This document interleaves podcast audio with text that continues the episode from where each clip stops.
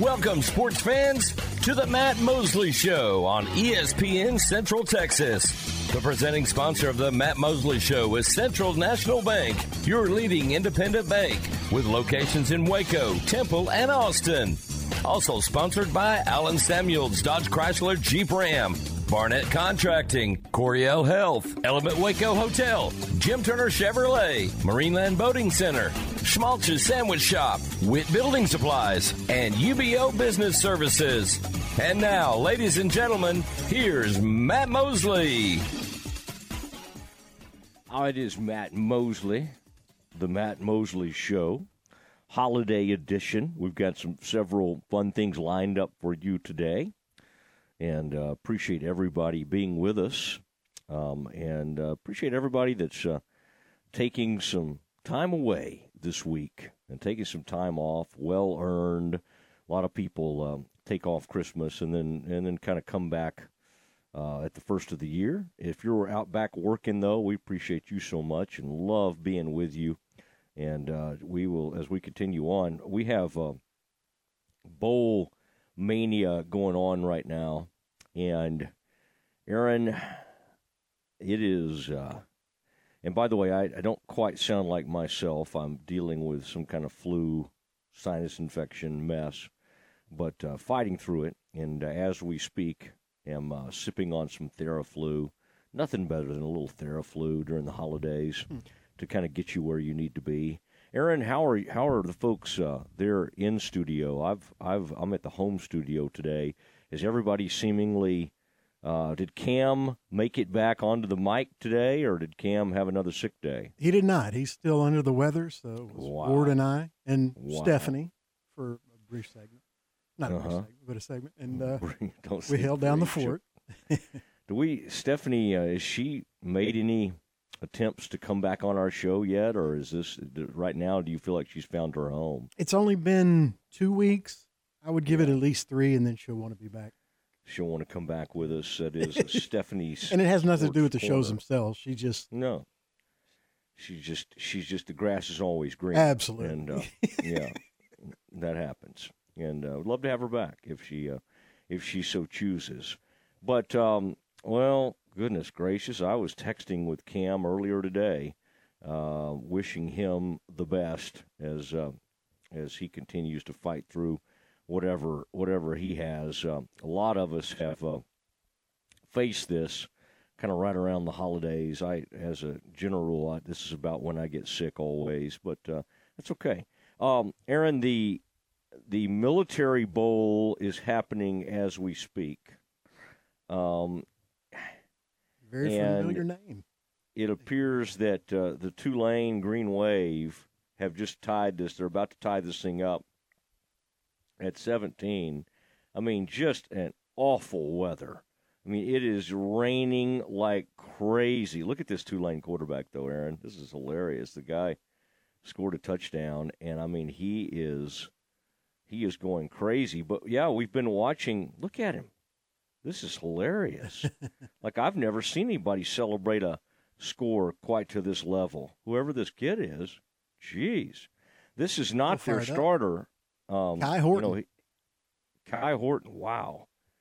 Um, their starter is out. I, I don't know if it's he's going to be in the draft or he's hurt or whatever, but he's out. I mean, they're this team was really good this year. They got beat by SMU. They're 11 and 2 and they've now tied Virginia Tech. This game is in Annapolis. Oh, there he is, Kai Horton. I love the young man. They're playing against Virginia Tech, and the Virginia Tech Hokies are quarterbacked by Kyron Drones, former Baylor Bear. Was a Aaron I Shadow Creek somewhere like that. I think he was a four star, but a really talented guy, quarterback. That would have been, if I'm doing my math right, Shapen was in 2020. Drones was 2021. They did not get one in 22, and they did not get one in 23 because they lost Novosad at the uh, at the at the altar. Novosad now, Aaron is uh, finds himself. I hate to laugh, but finds himself as probably wouldn't you have to say he's the third string quarterback at Oregon? I mean, that's at best. Absolutely. Maybe not, they did not the for their bowl game portal? this year, but next year he will he will yeah. be third string, hundred percent. Now, who's going in there? The, the, they got they got the the, the five former five star quarterback from UCLA. Oh, but they got the Oklahoma kid, didn't they? Yeah, they Dillon, Dillon Gabriel, Gabriel, and uh, the the uh, the young kid that had originally yeah. committed to them and then changed his mind and now is going back. Yeah. Who who is um who, who's starting for them in the bowl game? Do we think is is is do we think because we uh, surely Bo Nix is not going to play? Do we think it'll be Novosad? Like I'm just wondering, trying to think who their backup is. Wouldn't that be fascinating? The starting quarterback for Oregon in this bowl game. Who will it be? I'm very. I'm kind of excited to see that. I will say that here's what I'm reminded about with drones. Great athleticism. Has run the ball about 12 times. He's led the Hokies in rushing today. 12 times for about 60 something, 68 yards. Th- thrown the ball okay. Okay. He's he's like 10 for 7 10 for 16 for like 68 yards. Okay. So they're not he's not really working the ball downfield that much. Has thrown for a touchdown and he's run for a touchdown. But always kind of fun to watch a former BU quarterback and kind of think in your mind, okay, what how would this have played out? I mean, I know why he transferred. I mean, obviously he was he was um, fighting an uphill battle behind Shapen and Bohannon and, and all of them. Oh, go ahead, Aaron. Uh, I've actually Bo Nix is going to start the Fiesta Bowl for them, and I couldn't figure out why until I read a little mm. further down in the article. And he's 309 yards to break Marcus Mariota's single season passing record for the program set in 2014. So I'm sure that had something to do with it. Aaron, do you have this Virginia Tech Tulane game on? Mm-hmm. I just can you Looks you like it's being played in a swamp. Deluge that's getting. it's a relatively new field, and and it seems like it's. I got to say, and what I was trying to figure out is if it's like real grass or that's turf. The way it's draining and holding up, that does not look like real grass. But man, I I got to tell you, it's, this is fun to watch because it's uh um it, there, there's just a lot. These quarterbacks are both runners, and they're doing a lot of stuff down near the goal line. And and and what I like, Aaron, is when you have a like at Tulane, the entire staff is like the old staff, so they're just letting their they're let, they're just letting it fly. They're you know because they're not going to be there anymore, most of them, and they're just they're kind of letting their hair down, letting this thing go. Now, I Virginia Tech. I'm just amazed, Aaron. To me, when you put a bowl game together, shouldn't you put like an 11 and 2 team against a team, uh, you know, a, a team that had a, a, decent season like that. Virginia Tech is only 6 and 6, but boy, they're standing up and playing in this ball game. Uh, both two turnovers, a combined four turnovers in this game, and it is wet. And as Aaron said, it is swampy. And I don't know. I got to say, from a visual standpoint, it's kind of fun. It's kind of fun. I, and, and, and they've been able to break out. The coaches all have their rain slickers on and all that kind of stuff. So I, uh, I, I am liking what I'm seeing. Okay, Aaron, we we do have the excitement. I'm trying to get uh, Nicki Collen on this week. I wait a little late. Um, we get her every other week. We get Scott every other week. It's kind of a new thing that we do, and it seems to be working out okay. Um, but I'm I'm trying to get Nikki because this is huge. I mean, Saturday, the women, we had Derek on the other day and really enjoyed having Derek. I guess that was, I don't know if that was Friday. I think maybe I was still in New York, or uh, maybe I'd flown back from New York. But Anyway, we had Derek on to talk about the Baylor women. Um, Aaron, this that's a top ten matchup on Saturday in Austin, and then they come home on and on uh, Wednesday they open up the new Foster Pavilion. I'm thinking about going to both. I've, I've kind of just I, I was thinking in my mind like what if I just did, if I'm to go to one, I probably want to go to the men's because it's the true, the first time it's ever open. And, uh, but now I'm kind of thinking, man, I'd like to kind of see both because TCU is a lot better women's program now. Um, Aaron, as we speak, the great Kyron drones just got loose for about a 60 yard run. wow. And we are no longer tied. I know. I think you're a little bit behind me. I must be behind you, yeah. but look at. I was just watching that drones. I mean, that's about a 50 yard run, and he is massive. I mean, I always knew drones had great size, but he is a massive dude. Like, I mean, I think of anybody, not quite Cam Newton, but man, I am. Uh, like Gary was a massive guy. Gary Bohannon was a big old dude, thick, could run.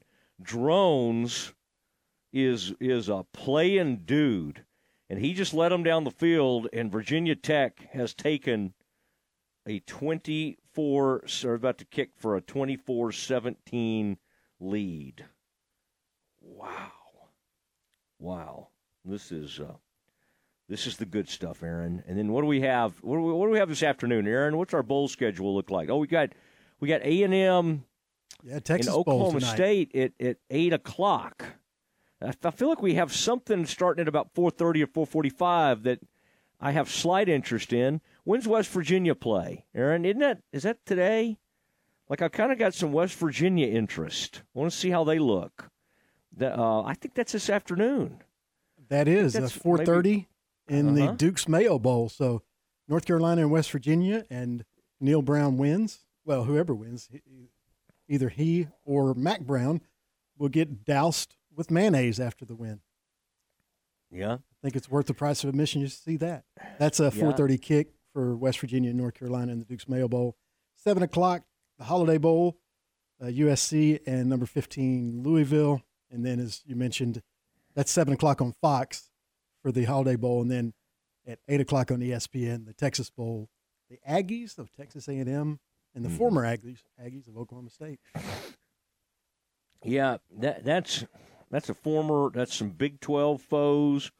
You're right. That's Aggie on Aggie crime. Um, it's um, it's at two uh, agricultural schools. Um, going mano a mano tonight. And the other night they had the rodeo bowl, and they'll get it on tonight. Aaron, I did get word before today's show. We've talked about the edible mascot and the Pop Tart Bowl, which is tomorrow, the Pop Tart Bowl. Mm-hmm. I, I can't tell you where it's played, but I do know there is a Pop Tart Bowl. And Aaron, the uh, the flavor of the edible mascot is uh, straw, frosted strawberry. nice. Frosted strawberry on the edible mascot. Now, again, I, when you start gnawing on an actual mascot, I'm, I'm, a little bit troubled by the, the, the thought process there. Aaron, is somebody in the edible mascot while yes, people are trying to eat it? I believe so, yeah. Whole deal's strange. Does that border on cannibalism? I mean, I, I I mean, you're not going to, I mean, the person I think will be safe, but still, the concept is a strange one. Yeah, I mean, they're even if the costume's edible, they're going to be walking around outside, and yeah, you know, yeah. stuff collects on, especially on the uh, yes icing part yes. of a pop tart. but you know, somebody well will get in there. Trap. somebody will. Who do we know, Aaron? Who's in the pop tart bowl? Um, I'm, I'm, very the Pop Tart Bowl has my attention today. Um, it is, yeah, Kansas State and North Carolina State tomorrow at 4:45 p.m. Okay. Aaron, do you realize that ESPN runs a lot of these games. They do. You know, we could just be. we could. yeah, I do realize that. think about that I mean, earlier. That's what we used to do, and I think it's a great thing to do. But um, but hey, whatever. We we show up and we deliver day after day. All right, it is the Matt Mosley Show, ESPN Central Texas. We got a throwback interview for you at five o'clock. Uh, we think you're going to really enjoy, and uh, we'll uh, in the five o'clock hour, and it's uh, um, Gary Patterson came on with us month a month about a month ago, a month and a half ago, and and it became some of the things he said in this interview. Um, it's it's one of the most downloaded and viewed things we've ever had. I mean, it was it was kind of wild. Uh, and he talks about his future and what he'd like to do. And so we're gonna we're gonna reissue that uh, in the five o'clock hour today. At four o'clock, we have an old holiday buddy, um, Curtis Quillen. Chillin' with Quillen is going to make a special appearance. Just felt like a good time to do it during the holidays. One of everybody's favorite local TV guys decided to get into PR work, and he is now, uh, you know, Waco ISD. He's he's um, he's running a lot of their stuff, and and uh, I think doing some good work. But still, tonight we need to get his take, Aaron, on Oklahoma State, his alma mater, taking on the Aggies. So Curtis Quillen will join us at 4 o'clock today. And um, uh, next, though, we'll get you caught up on a couple of items. Um, and this has to do with as we get closer to Saturday's game, Cowboys and Lions. We'll discuss it next. Baylor, Big 12 Women's Basketball on ESPN Central Texas. The Baylor women opening Big 12 play Saturday, December 30th in Austin against Texas. 12:30 for the countdown to tip-off. 1 p.m. tip-off. Follow the Bears through the Big 12 Conference with Derek Smith and Lori Fogelman here on the flagship station for Baylor women's basketball, ESPN Central Texas. Most bankers aren't ready to help you until after their third cup of coffee. But with Central National Bank's after hours service, you don't have to wait for the bank lobby to open to get help. You can contact us from 6 to 8:30 in the morning or from 5 to 10 in the evening, and we'll connect you to a real, live, local person who can answer questions and fix problems 7 days a week. Bank different. Bank Central. Central National Bank. Member FDIC. Don't miss the year-end inventory sale happening now at Lone Star Structures. Save big on in-stock storage sheds, ready-to-move-in cabins, greenhouses, chicken tractors, dog kennels, porch swings, and gliders. Conveniently shop online at LoneStarStructures.com. Lone Star Structures is family-owned, and their skilled craftsmen have been building top-notch storage sheds for more than 26 years. Stop by their location at the I-35 Midway Drive exit in Temple or Highway 77 in Lott. Call Lone Star Structures at 254-773-5400. Hurry in, sale in soon. Hey, Central Texas, next time you're ready for a weekend getaway or staycation, remember Element Waco Hotel. Element Waco Hotel offers its guests a superb combination of luxury and comfort. Uh, the rooms are big and spotless and feature an upscale, modern look and feel. I should know I've stayed there. It is Matt Mosley, ESPN Central Texas. They have suites that are perfect for you to host a watch party for the upcoming big game. The Circa Kitchen serves fresh, modern, Mediterranean inspired cuisine made with locally sourced ingredients. They have the local beer and organic wine, cocktails open to the public seven days a week, 5 to 10 p.m. And then that heated outdoor pool and hot tub located 2200 North Robinson Drive, just off the famous Waco traffic circle. It is the Element Waco Hotel and ask about our discounted rates for November and December. Listen to the Matt Mosley Show online at syntechsportsfan.com. Jay here from Pickup Outfitters. Well, 2023 is almost over, and here we are making plans for 24. As you know, for several years we've been battling truck nudity in Central Texas. It's been a tough fight, but we've gained a lot of ground making our roads safe and decent from naked trucks. But every now and then we see a truck without a stitch of accessory on it no bed cover, grill guard, toolbox. Heck, some trucks don't even have steps on them. So as you think about what you'd like to accomplish, we invite you to join our cause in 24, and we're going to help you in this final week of the year. If you own a truck without anything on it, or you have a friend or neighbor with a naked truck, please send them to the brand new location of Pickup Outfitters on West Waco Drive. We've got lots of specials and free incentives to close out the year. Check them out online at createacommotion.com. Happy New Year from Pickup Outfitters, 4535 West Waco Drive in Waco. Hi, my name is Amanda Cunningham. I am a local realtor that has a passion for people. I've helped clients buy and sell over 80 homes in 2019 and would love to help you buy or sell that perfect home. You deserve to get top dollar for your home. Listing with an experienced agent that specializes in not only promoting your home, but helping you get your home buyer ready is key. I have a team of people around me that make what I do each day possible. If you're searching for that perfect home, your experience should be pleasant and stress free. Call me today. I want to meet you. 254 495 0338. Google Amanda Cunningham Realtor with Coldwell Banker Apex to find my website, Facebook, and more. Road trip! Take a road trip to Genco. Skip your car payments for 70 days. Refi your vehicle. Drop your rate. Rates as low as 5.69% APR for 48 months. Apply online for an additional discount of 0.15% off your loan. Genco is extending its auto refi road trip to December 30th. Last chance of the year to get your best rate ever. Subject to credit approval, membership eligibility, and loan policies. For more information, go to gencoscu.org, member NCUA. Genco.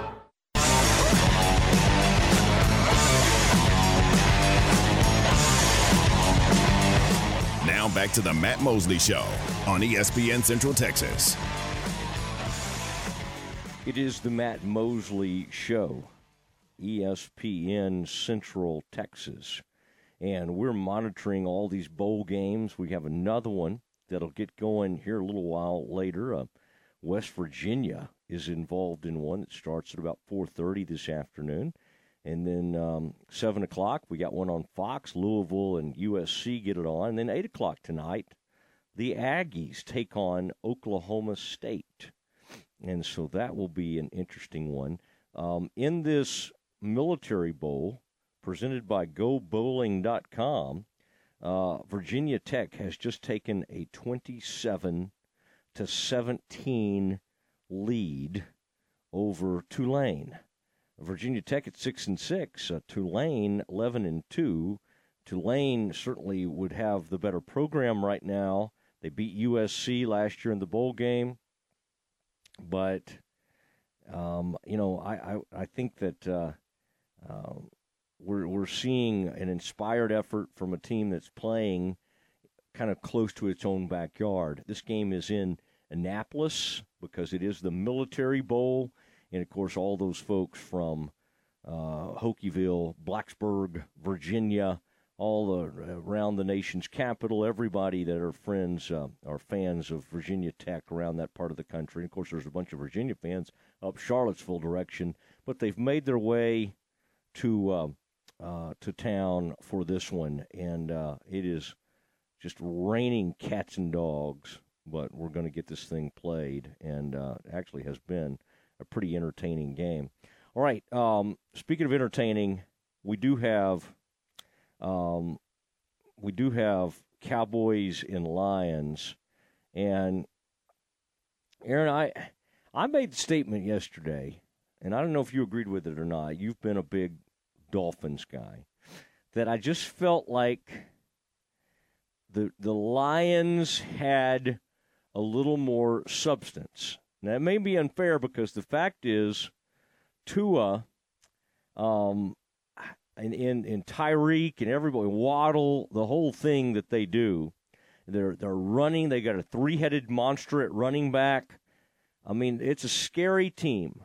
But I, I always ask myself, Aaron, now why why am I why do I have so little respect for a team that's this good and putting up this kind of huge numbers? And and I'm talking about the Dolphins. And it's the same reason people disrespect the Cowboys. They they haven't won a playoff game in 23 years. So while that may be unfair, and you say, well, Tua and Tyreek, you know, Tyreek was with the Chiefs and he had success. I mean, I get it. They haven't been there for 23 years, but the organization itself has struggled. So that's, I think that's why I keep coming back to. Um, now that said, Aaron, how many playoff games do you think the Lions have won in the last 23 years? Like zero, right? I remember them beating the Cowboys, but that you gotta.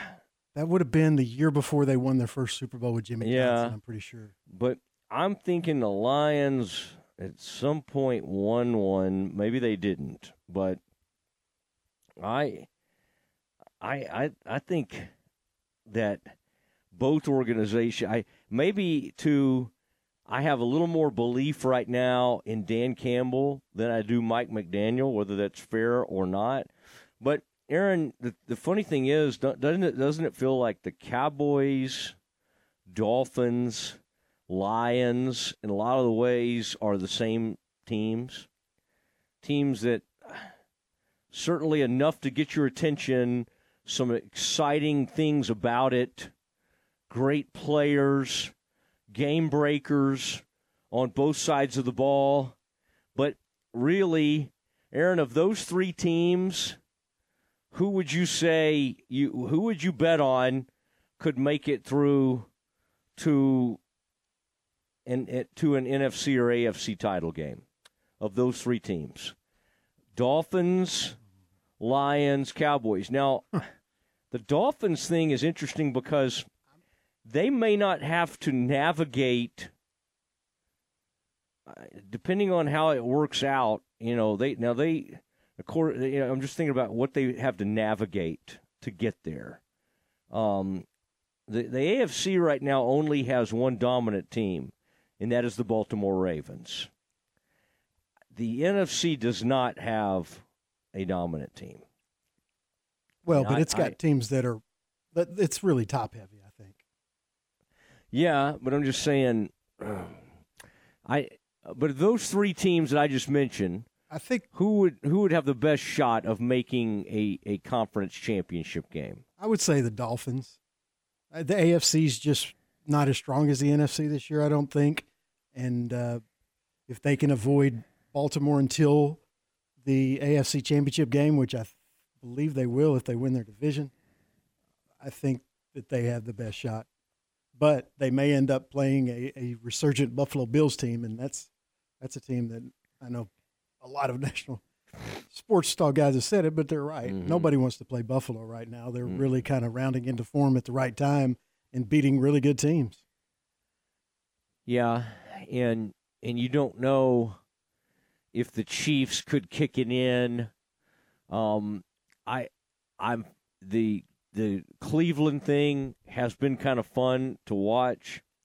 Um, speaking of the playoffs, the uh, Cowboys coach Mike McCarthy was speaking, uh, you know, highly of how Dak Prescott is playing.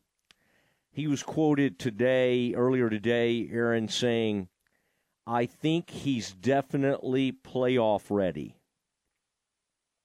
All right, all right. I mean, you know I, I, I, I don't. Maybe, maybe so. Maybe so. I, I don't. But I mean, would he have not said that in the past? Would there have been seasons where you say, oh, "I don't think Dak's playoff ready"? I, I mean, I don't. I don't know if that's as big a statement as he would like it to be. Um. So, I don't know. Um, this is Dan Campbell today talking about the Cowboys. He said, uh, he said, on if there is a factor that makes the Cowboys such a good team at home, he says, and again, remember that for our really young audience, Dan Campbell played for the Cowboys for Bill Parcells, and um, has a great relationship with Jerry Jones and and uh, and and you know all that, and that would have been circa oh going all the way back to like 2003 through about 2005. He was uh, Dan Campbell, the coach of the Lions, was playing for the Cowboys, playing tight end. In fact, I was covering him back then, and uh, he had crazy long hair, had a had a it was like a mullet type deal before the mullets were cool. He said, "I think just I think the comfort." the comfort of being there and being able to function, particularly offensively, without the crowd noise. There's a number of things that they're able to do. I feel like things op- uh, open up things they're able to do because they don't have to be on silent cadence. Some of the verbal, I think they take full advantage of being home. They do it well. Certainly, they got plenty of pieces over there. It starts with the quarterback. He's a heck of a player. He's a winner. He can make all the throws. He's mobile, and he's got weapons. They've got uh, said Cooks has got speed. The offensive line's pretty good, so they've got a number of things that go well for them. And then if they're able to, they get off to a really good starts when they're at um, home normally. And really got off to a good start the other day out on the road, and then something bad happens, and they couldn't quite overcome it. But they get up, and then this defense is designed to pin their ears back and can rush the passer. Um, he says it goes without saying. You could say it every week. We have to get off to a fast start because that's where this team excels. They get going, and all of a sudden it snowballs, and then you just can't make up from the mistakes that you may have had earlier in the game. Aaron, where is your trust factor in the Detroit Lions in a road game in late December at a place where the Cowboys just do not lose these days. In fact, they've now won 15 straight. They functioned extremely well at home. I would have to say I don't have much trust in the in the Lions. I think as bad as the Cowboys at times have looked on the road, and I don't even think they looked that bad the other day. They just had some obviously some moments got away from them but they they are so great at home that I would not be surprised if they won this game going away. Is that do you think do you think I'm going too far with that statement? No, absolutely not. Uh, everything you mentioned plus Detroit is coming off literally one of the biggest wins in the history of their franchise which is saying something about how inept their franchise has been that winning a division title is so far up there, but it really is. So I expect them to have a letdown after that big win that clinched the division. And the Cowboys are almost unbeatable at home. I, I like the Cowboys to win this pretty easy. Well, I mean, it, it happens, and it's kind of a it's a Monday night football thing, but it's happening on Saturday. I don't exactly understand that, but that's fine. um, I mean, that's what they keep saying. Yeah, Monday no, night football on Saturday. I so mean, dumb. yeah, weird. But um, I did want to bring people up to date. Um, the most wins Dak has against any non NFC NFC East opponent, the Detroit Lions. He is four and zero versus Detroit. He's got a 68 completion percentage. 280 passing yards per game, nine touchdowns, zero interceptions. Aaron, a 123.5 passer rating. I would say the man feels very comfortable against the Detroit Lions. so, um, pretty pretty interesting as we uh, as we take a peek at this. And if you're wondering what the um, what the uniform situation looks like for either team, on Saturday night, the Cowboys are going with the those navy blue, those navy blue, the dark ones. I know a lot of people get worried when they see those. They used to have some issues in those uniforms, and the and the Lions are going with the whites. It's to be a little weird because their whites look are a little bit like the color of the Cowboys' whites. So It'll be a, a bit of an odd thing. I would rather see Aaron if I had my druthers. I would rather the Cowboys be in their whites, um, and and Detroit being in their customary whatever color of blue that is. You know, the blue Mm-hmm. tops and the and the gray pants with the. I I will say I've never been a Detroit Lions fan, but I've always kind of liked their uniforms, going way back to when I was a kid. Aaron, any love for the Lions uniforms? Oh, definitely. I think they're top ten in the league, which isn't super high praise, I guess, since there's what the 32 Mhm. teams. But yeah, I, I've always liked their their their uniforms as well. That light blue with the silver really really pops.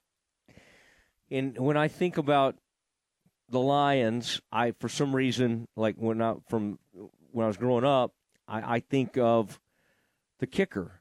I think of Eddie Murray, um, who was with them for many years, and uh, some of those kickers got to a place and stayed forever. One one last thing, Micah Parsons was asked uh, just a little bit ago if the referees can account for his speed when assessing potential offensive holding penalties. His answer, he said, to be honest, and in the most humble way ever, I don't think there's another rusher like me in the league. I don't think there is a rusher that wins as quick as I do. There's not another rusher that does the things that I do. That's on tape. They put me on the same pedestal as other rushers, and we're just not all the same. I don't think they realize that I'm four three coming off the edge versus some dudes might be four four four five, whatever. I think the refs understand that I'm a good player, but they don't understand the actual plays that I can make with my speed and what I can control. Okay, Aaron, not the not the most humble statement ever, but I do I Aaron from now on if I make kind of a braggadocious uh, type statement, I'm going to lead with uh, in the most humble way ever. I think that's that's the way I'm going to Say do this as humbly. Uh huh. as, hum- as humbly as I is is in my uh, ability. All right, it is uh, Matt Mosley. It is Aaron Sexton. We continue on. We got big plans for you today. In fact, four o'clock, an old friend stops by. The man chillin' with Quillen became a very famous Friday segment for many years. He returns at four o'clock today. But next, it's the NFL Blitz package. Go Cowboys! This is Dallas Cowboys football 2023. Back to throw, looking left, looking right. Only heard here. Pumps, runs out to the left. All season. Throws on the run, Lamb at the seven, and strolls in. Saturday night, it's your Cowboys and the Detroit Lions live from AT&T Stadium on this Dallas Cowboys radio network station. Cowboys and Lions, Saturday starting with the pregame at 6 here on ESPN Central Texas. Oh, Richard Carr, Buick GMC, how lovely are your SUVs. Oh, Richard Carr, Buick GMC, I love the trucks you have for me. Strong and tough with luxury, room for all my family. Oh, Richard Carr, Buick GMC, you are the dealership for me. Well, it's that time again, the most wonderful time of the year. And just like most of us, the Foundation Doctor's thinking about home and family. Hey, Dad. Hi, Jay. What you working on? I'm building a gingerbread house. That's cool. Why's the door so crooked? And why is your chimney leaning like that? I guess my house needs the foundation, Doctor. You're such a goofy kid. Is your house starting to look like a Pinterest project gone wrong? Are you worried about the jolly old fat man making it down your crooked chimney? Then you need to call the doctor. We'll get you back on level in no time. Give us a call today at 863 8800 or look us up on the web at ineedthedoctor.com. From all of us at the Foundation Doctor, we wish you the merriest of Christmases and a very blessed New Year. The Foundation Doctor's just like old Santa Claus, just like old Santa, we make house calls.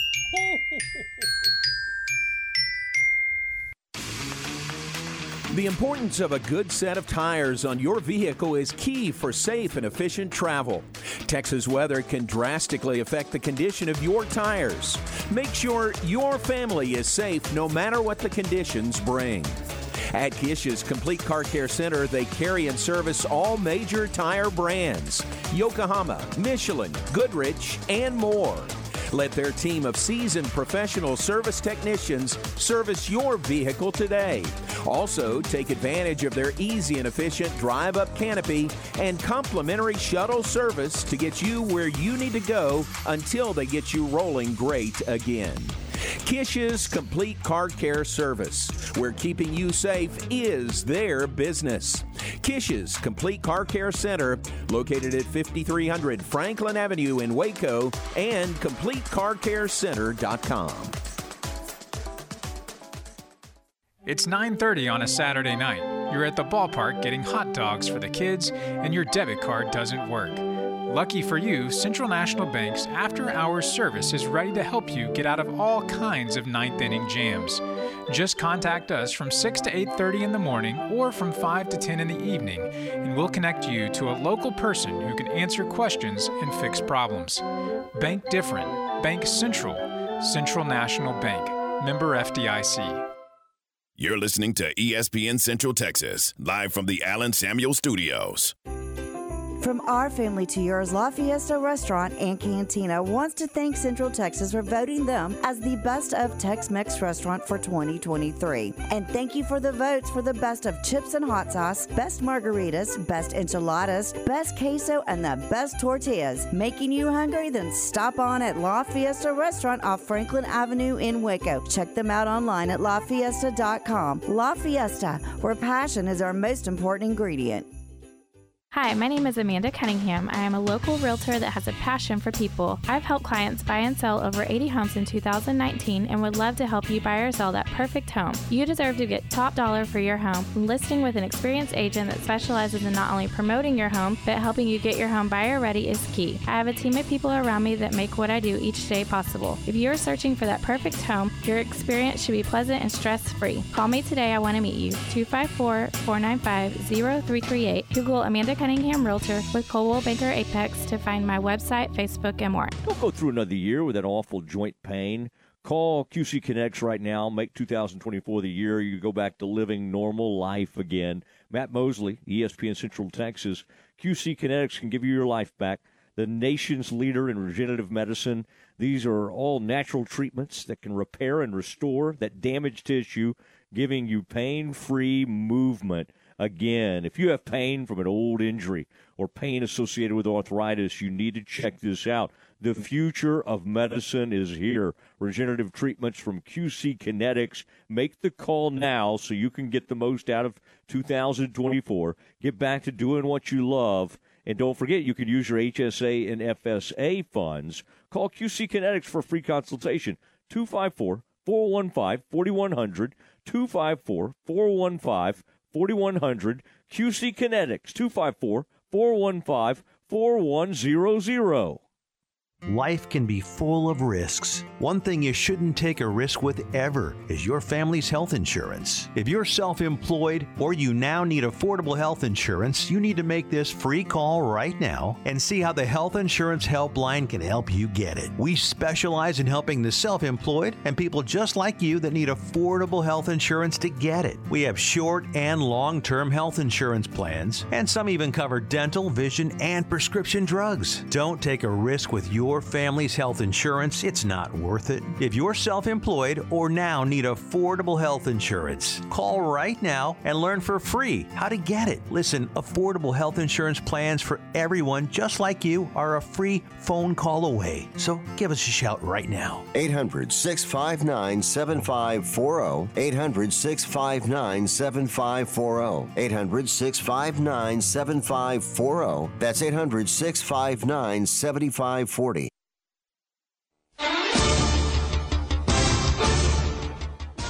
Now back to the Matt Mosley Show on ESPN Central Texas. Oh, it is uh, Matt Mosley, and uh, it is the NFL Blitz package, and uh, we have exciting news to share with you in the new year. Uh, we have people that uh, very interested in uh, sponsoring the NFL Blitz, so that is great news and something we will be sharing with you soon. Aaron, um, let's continue with today's Blitz package. We will start with. Oh, if I could find the story. oh, wow, that's, that's really A weird. rousing we'll start beginning. with the uh, with Yes. the Denver Broncos. The big NFL story of the day is that they have benched nine-time All-Pro and more than likely future Hall of Fame quarterback Russell Wilson. The Broncos head coach Sean Payton informed the team today that Jarrett Stidham will start Sunday with Wilson serving as backup, according to sources.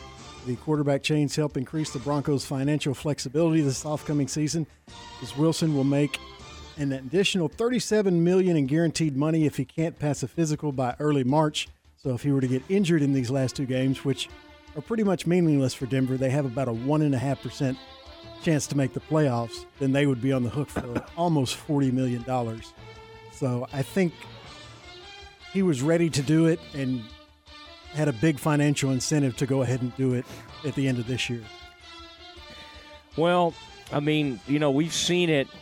Uh, the blow ups on the sideline. Some would call it disrespect that Sean Payton has for Russell Wilson. It's odd, Aaron, that the last two or three weeks he's had like nine touchdowns and one interception or two interceptions. Um, I mean, I, you know, he he's been more efficient, um, and uh, he's thrown fewer interceptions than last season. Um, and so last year he had a career low of 16 touchdown towns and 11 interceptions and a career most 55 sacks. But you know, that's interesting what you're talking about, Aaron, is the guaranteed $39 million in 2024, whether he is with the team or not. Um, so, yeah, they're making it clear they do, they do not want to have to pay that additional 37 million, Aaron. That's what Aaron was referring to. And has Wilson started his final game in Denver? Um, I mean, you certainly would think so with, with the way this thing's headed. Um, the looming free agent quarterback crop looks pretty thin if they're trying to improve over Wilson. And the Broncos have just six picks in the April draft with no second rounder.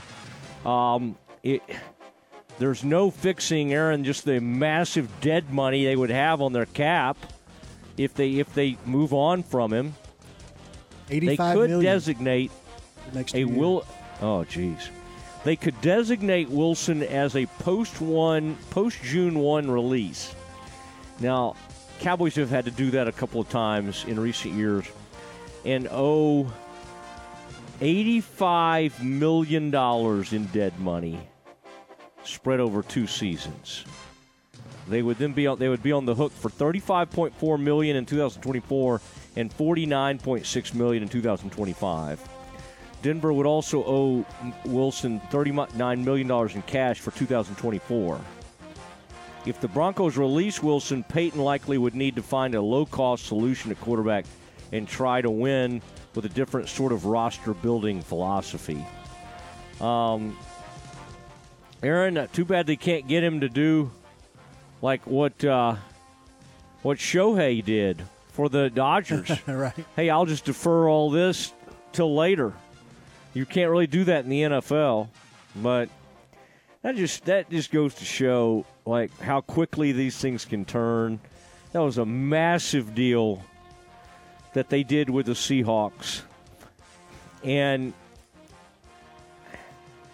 it's just it's rare when you do one of these quarterbacks that's later in their career and and and you end up getting everything you want. The only times, Aaron, we've seen it work, certainly with Peyton Manning, certainly with Tom Brady, um, what he did with the with the Bucks, what um, what Peyton did with the Broncos, but it, it I mean, it's hard to if you go way back.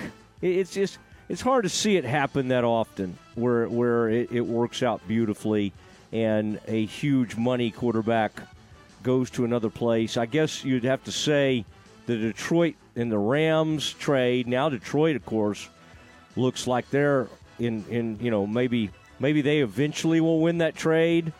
But the Rams winning that Super Bowl with Stafford, I mean that was huge. And Stafford still has a little bit meat. You know he's still pretty good. Stafford's still a pretty good quarterback. So, I mean I guess sometimes it works, but the Russell Wilson thing has been a disaster. And Aaron, I, I I've not seen like the, the the, the disrespect level for like a Hall of Fame type coach in Sean Payton, for a Hall of Fame caliber quarterback. I, I it's almost it's hard to remember anything quite like this. Like where a coach just has that much disgust for a player. And again, it's not he's the one who took the job. Sean took the job with the Broncos knowing that that that, that this guy was the the franchise quarterback. I mean, it's not like, oh man, oh, he he was this different guy than I thought he would be. He's Russell Wilson. We've always known who Russell Wilson is, and yet Payton can't stand him. I, I don't I, I don't know, man. It's a it's a weird. I mean, can you can you think back, Aaron, like to a coach, kind of showing that much disrespect to a star player? No, we I, I actually talked about that a little bit on the press box.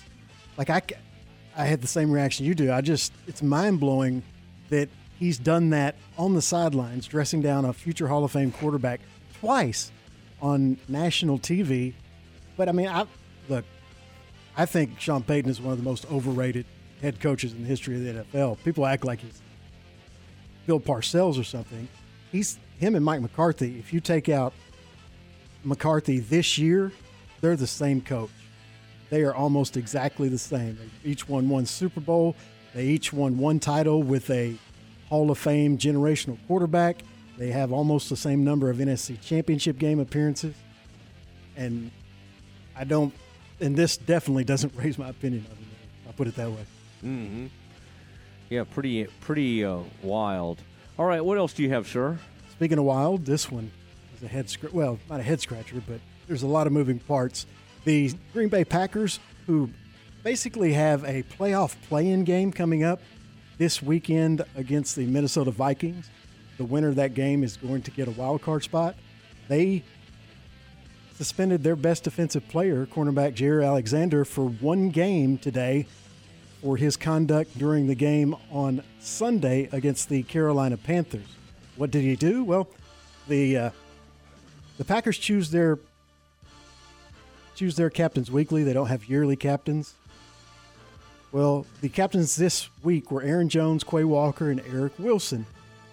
But the game was in in Carolina, near where Alexander grew up in Charlotte, so he just took it upon himself to not only walk out to midfield with the captains when he wasn't a captain for this game, but also to call tails and say we want to go on defense, which is not the same as saying we want to defer. The referee actually corrected him and said, "Do you mean you want to defer?" If he hadn't done that, they would have had to kick off both halves. And when he was asked about it after the game, he basically laughed and said, ah, "I don't think coach knew I was from here." that was that was Sunday. Well, uh, they were a little more irate about it, apparently, and they have suspended him for a very big game coming up Sunday. Nearly botching the coin toss. He did. That is too funny. LaFleur talked about that. He said, We go over that because we almost had it happen earlier this year. he said, It's not a small deal. He's right. Um, said the GM has gone on to say we look forward to welcoming him back next week as he is a valued member of this team and will continue to be in the future. Um, I mean, you're right, Aaron. He grew up in Charlotte. He just walked out to midfield before the game. I mean, the way you handle that, they it would have been nice of them to make him a captain. Sure. Like, but maybe they knew he'd screw it up or something. I don't know. But you, you at least you address it with your team and go, I would like to be a captain this week. You know, and they can either say no or yes. Um, yeah, this is a very funny one. LaFleur said that was a big mistake. That's something that you review with the guys before they go out there every time about, hey, we win the toss, we're going to defer. I went to the officials before the game and made sure they knew that we were going to do. We had an incident earlier this year where we had a similar situation, so always trying to be proactive in that approach. Aaron, is that a bad sign when your team continues to screw up the pregame coin toss? It's not a good sign. Like that doesn't seem like when you have to have special meetings about it. Yeah, there's probably something mm-hmm. going on. Wow. The highest paid cornerback in the NFL at $21 million per season will lose one week's pay. Wow. Well, and he is pretty great. Like, he's one of the few corners, and it's really going to come into play this week. He's one of the few corners that can not always completely shut him down. He does a lot, but at least slow him down a lot. The top receivers, the very top receivers, including Justin Jefferson, who he's had really great games against. And obviously won't be happening this week. I think it really, I was going to say hurts their chances, but unless, I, I think it may cost them the game because Justin Jefferson's going to be running wide open the whole game. That's amazing. This this clouds Alexander's future with the Packers, scheduled to make 16 million in salary and bonus 2024. If the Packers cut him before then, they could save 1.6 in salary cap space. All right, chilling with Quillen, one of our longtime favorites, returns to the Mosley Show next. ESPN Central Texas is your home of the Texas Rangers. Are you looking for some great last minute gifts for the fishing or boating enthusiast in your life? Check out Marineland Boating Center's Christmas clearance sale. Get discounts on fishing gear or awesome water sports accessories for the whole family. Save money on great his and hers gifts like hats, shirts, and hoodies from your favorite brands in boating Tracker, Nitro, Mercury, and more. And right now you can even get thousands of dollars in cash back on Mercury motor powered Sun Tracker pontoons. Come check out Marineland Boating Center by the intersection of I 35 and Loop 340. Come by with your family because they won't want to miss seeing the tallest Christmas tree in McLennan County. Marineland Boating Center is an authorized WRMG boat dealer. Are you ready to break ground on your next commercial construction project? Founded in 1969, Barnett Contracting is your single source for preparing for your next build. Their services include excavation, utilities, civil engineering, concrete work, paving, and storm drainage. Do business with Central Texas' premier site work contractor, Barnett Contracting, where they strive for successful projects and satisfied clients. Learn more at barnettcontracting.com. In Waco, Texas, we love the holiday season. At home, at work, or out with family and friends. It's simply a special time. From all of us at Jeff Hunter Toyota, we're wishing you a wonderful holiday season. Merry Christmas and Happy New Year. Jeff Hunter Toyota. Toyota quality, Waco values. In the market for a quality metal building? Since 1943, Pioneer Steel and Pipe have helped Central Texas residential and commercial customers with metal building design, panel options, building components, and trim options. Pioneer Steel and Pipe's residential line is energy efficient, offers low maintenance, reduces insurance payments, is impact resistant, and carries up to a 45 year limited warranty. In addition, they can help you find metal building contractors for your project. Pioneer Steel and Pipe, with locations in Waco and Bryan, and at pioneerboys.com. Find sports news, streaming, and show podcast at centexsportsfan.com. Since 1975, Schmaltz's Sandwich Shop has been serving their one of a kind sandwiches, soups, and salads to hungry Central Texans. They start early in the morning baking their homemade artisan bread. The sandwiches are oven toasted, giving the bread a crunchy crust covering and a soft and dry, airy center. Ask for everyone's favorite, the Schmaltz, combination of three cheeses, three meats, and all the fixins. They welcome phone in orders at their Town West or downtown locations. Waco born and bred, Schmaltz's Sandwich Shop. Don't miss the year end inventory sale happening now at Lone Star Structures. Save big on in stock storage sheds, ready to move in cabins, greenhouses, chicken tractors, dog kennels, porch swings, and gliders. Conveniently shop online at LoneStarStructures.com. Lone Star Structures is family owned, and their skilled craftsmen have been building top notch storage sheds for more than 26 years. Stop by their location at the I 35 Midway Drive exit in Temple or Highway 77 in Lott. Call Lone Star Structures at 254 773 5400. Hurry in, sale in soon. My house has a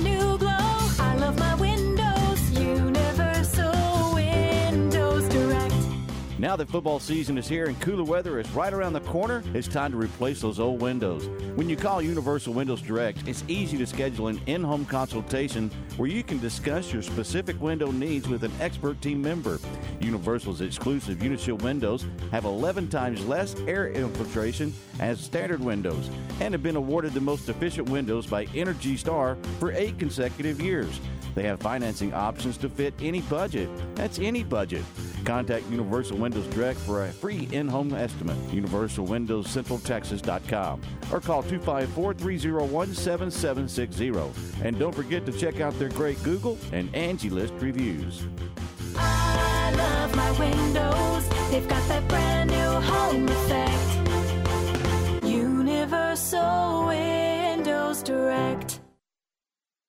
the Allen Samuels Dodge Chrysler Jeep Ram Studios, this is KRZI Waco, K222DC Waco, K265DV Temple, ESPN Central Texas.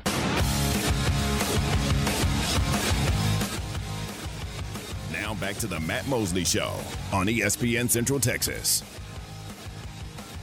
Oh man, chillin' with Quillen, the man, the myth. He has returned home uh, to the Mosley Show, and uh, great to great to have him today. As his Oklahoma State Cowboys, his beloved Oklahoma State Cowboys, get ready to take on a Texas A&M team that barely has enough scholarship players to be out here. I mean, they, this is basically like the roster they had when the when um, the pandemic got after them, and uh, and and they're not they're only 55 scholarship players, but they will still go out there, and they will play for Coach Elijah Robinson. Curtis, welcome back to the Mosley Show. It's good to be back. Let's see if I can remember how to do some radio with you, my friend. Well, catch me up a little bit. People are kind of, you know, they we miss seeing you. I'm sure there was a part of you that when Mart uh, was making its run, uh, Oglesby, I mean, you know, uh, some of our local teams were making those great runs that they normally make. I bet it was a little t- hard because you love high school football and love covering high school football. Uh, did you did you go to some games? Did you were you uh, take were you listening to some of them on the radio? How did you experience high school football in your first year away from the uh, from covering all these games? You know, since I work in a school district now, I actually use high school football as a chance to kind of get to know some of my coworkers and some of my bosses and some of my uh, and some of the people that I work with and some of the people that I represent as the as the director of communications of a school district. And so, my uh, my wife and a friend of hers went with uh, went with me to one home game that we had um, because that friend graduated from Copperas Cove, and so she came with us. Um, I think I missed one home game, went to a couple of of away games, and uh, you know I wasn't at all ten games uh, because time was a big part of time with my wife. Time at home was a big part of why I left uh, left television, and so you know, a couple Friday nights that I, I didn't go to a game. I stayed home with my wife. We, you know, ran errands. We went to dinner. We did things like that. But then, you know, we went. I probably went to half of the games this season. I did not go to anyone else's games uh, this year. Um, not for, um, not because I don't didn't want to. I mean, I had a couple of coaches that I was texting and like, "Oh, you got to come. Oh, I'm going to try," and it just didn't work out. But you know, just wanted to do some stuff with my wife that I haven't gotten to do in the past because of the world that I lived in as a as a sports reporter, as a local television reporter, and so um, it was it was a really weird high school season. Um, our season was pretty short. We did not make the playoffs in Copperas Cove, and so um, we, you know, I watched the playoffs from home. You know, I'm watching it on Twitter. I'm watching it. Uh, I'm listening to it on podcasts and stuff like that. And so it was a weird playoff run for me. Had plans to go to state with a buddy. Uh, those plans didn't work out. We were going to go to 6A Saturday. That's the one thing at state I've never seen. I've been to I've been to Six Man Wednesday. I've been to Thursday. I've done Friday. I've never done 6A Saturday at state, and I was going to do that this year with uh, with a friend of mine, really good friend of mine, who's actually an A&M grad, the one that I went to the Texas Bowl with in 2019. Whenever it was this exact matchup um, between Oklahoma State and A&M and we were going to do that, but he had something come up, so we didn't. And you know what? That's fine. There's always next year, but it was uh, it was a it was a, a weird fall, a fall with a lot of learning. Um, but high school football was a, was kind of a mechanism for me to to do that. Well, we're glad you're enjoying it. Copperas Cove, they're fortunate to have you doing your thing. I mean, I uh, that's uh, that's it's got to be a, an interesting uh, change, but I'm hoping you've embraced it and, and are happy with it. And it sounds like you are. We've missed you at all these Baylor games, and I'm sure uh, I'm sure you were watching with great interest as uh, the Bears. I mean, now you didn't miss much this season. Honestly, your first season right. off the beat, you got to see a couple of great teams. 19 2021, and then this thing got away from them. Um, you know, I, I Curtis always in, in appreciate your perspective. Now seeing that they kept Dave Aranda uh, and seeing who they brought in in Jake Spavital, and then uh, Keenan Hall, I think was a very important hire from SMU, the O line coach from Michigan State. Do you um, do you feel like the Bears? I mean, like I got to say, and I'm going to have Mack on Friday to talk about this. It, it, was not a popular decision that he made, but that's okay. I mean, he he gets paid to make what he thinks are the best decisions for Baylor, and he decided to keep Aranda. But it, it, it was shocking to a lot of us. Um, There's a lot of talk in college football, though, Matt. That like, and that talk is still there, and I still keep in touch with some with, with some friends from from inside uh, college football. Dave Aranda's been one of the few coaches in college football who's not afraid to admit when something's not working. And so I think it became clear that it wasn't working. I think that everybody agreed. He had another roadmap. He had connections. I mean, he just played against uh, Jake Spavital for the last two years, and they've been they've run in the same circles for a bit. And so it's you know I don't think it's I don't think it's a bad thing that they kept Dave Aranda. I think having a, a a head coach who's able to acknowledge when things need to change can be a good thing. I understand the frustration as an Oklahoma State fan. I promise you I do. Because there are times that not just myself, but a lot of uh, a lot of the folks that I went to college with are like, okay, why are why are we not looking to improve? You can't tell me that there's not a young coach who can work NIL and work the portal better than Mike Gundy does. Mike Gundy's very good on the whiteboard. Well, I think that's the same thing that with with Aranda, and so I get where Baylor fans are coming from, and I can relate to it quite a bit. Um, I think by having Spavital on the coaching staff now, you have a coach who understands the portal a lot better than than Aranda might. Um, you have a coach who might understand NIL a little bit better, uh, coming in from Michigan State. And so I think they did made some really good adjustments. You know, the proof's in the pudding, so it's all, it's not we're not going to know for sure until September whenever they put total leather. But you know, I, as much as I understand where Baylor fans are coming from, I also get the the idea of surround yourself with people who know more about things than you. And I think that's what Dave Aranda is really good at. Well, um, that's interesting because you're right. That's not the perspective that a lot of Baylor fans had and um, and w- watching them go one and seven at home was uh, very demoralizing for everybody concerned, and then for to see the the amount of fans showing up late.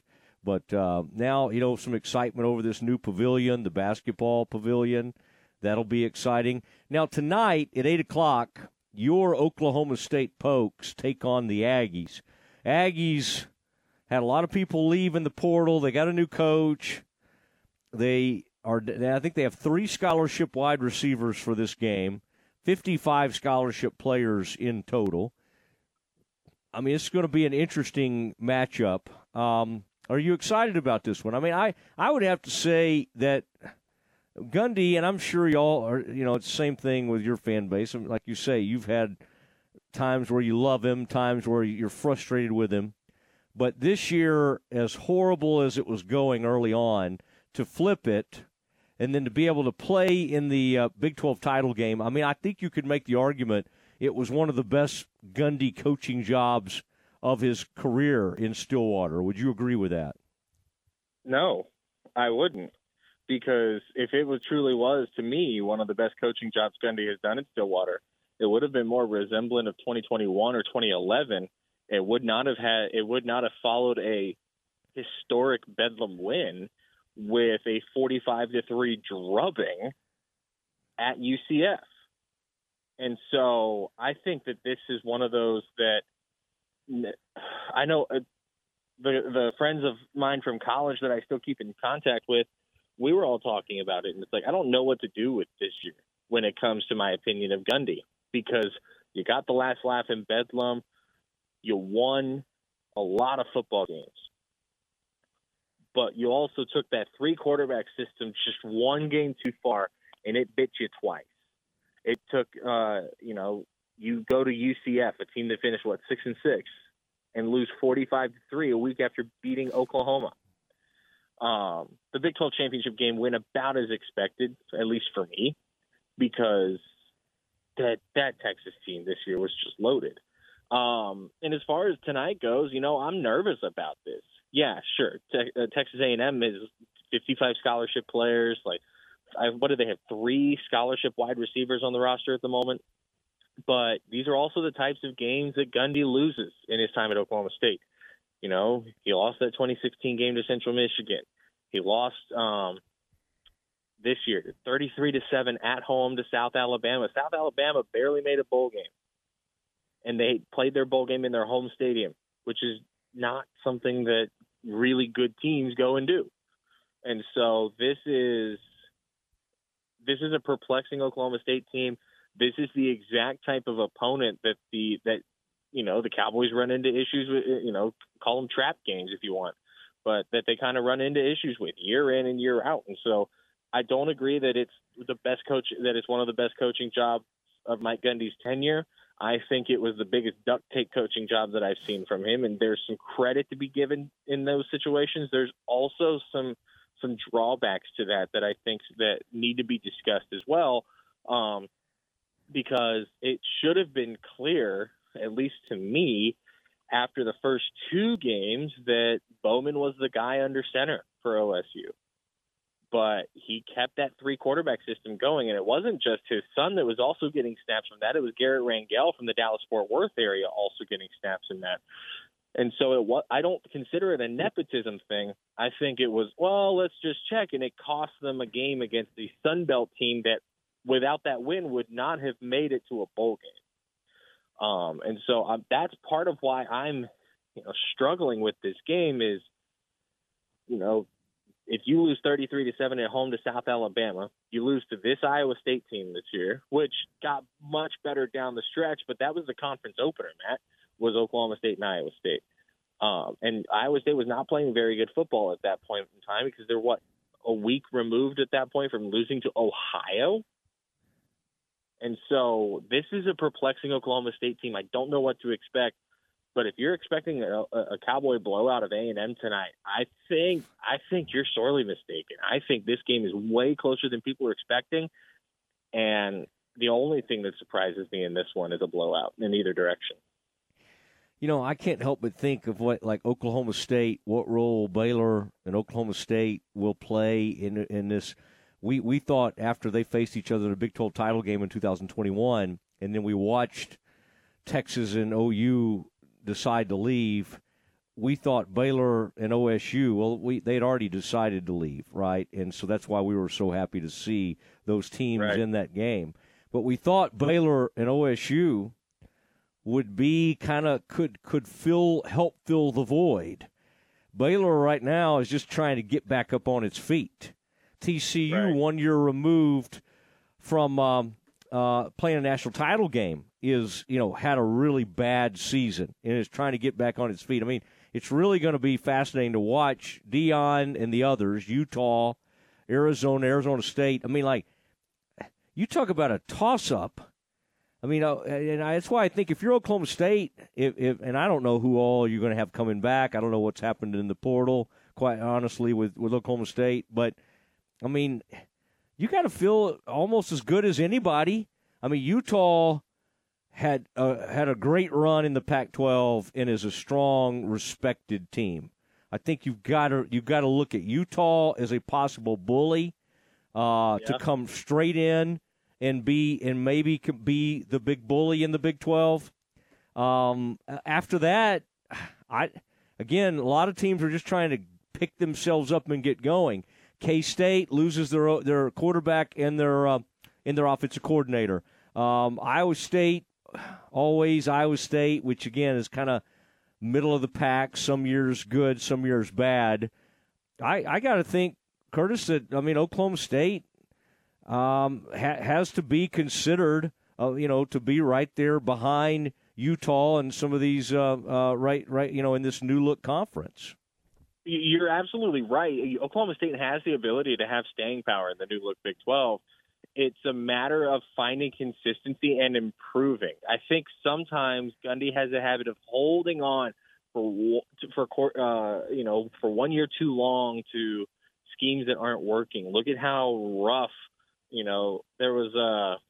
A, a, like a Cactus Bowl type season a couple years ago when they fired Glenn Spencer as the defensive coordinator and brought in Jim Knowles. That kind of showed like Gundy has the ability to just hold on one year too long. And I don't know that I fault him there because he's not the only one in college football. Uh, you could argue Dave Aranda did that because people started figuring out the outside zone. Last year, it's part of why Baylor ended on a four game skid. But if you're going to have staying power, you have to be able to work the portal. And that's one thing I think Oklahoma State lacks is the ability to work the portal. Now, the Cowboys got a huge win this week already with Ollie Gordon returning for 2024. That's a huge that's a huge coup for the Cowboys there at, at running back. But who's going to hand them the ball? And that's a question we don't know yet. Um, who's going? You know what that situation is going to look like as this team progresses. I you know I think I think if I remember correctly, Gunnar Gundy went into the portal, and I think it's probably a smart move. I don't know that he's a great fit in Kasey Dunn's scheme as offensive coordinator. But another part of that conversation that people would like to have in Stillwater is is Kasey Dunn the answer at offensive coordinator? Because I think the answer to that question differs depending on who you ask. And so there's a lot going on uh, in, in this new look Big 12. Oklahoma State has the ability to have staying power at near the top with Arizona uh, who's in the Alamo Bowl this year, with Utah, with whomever.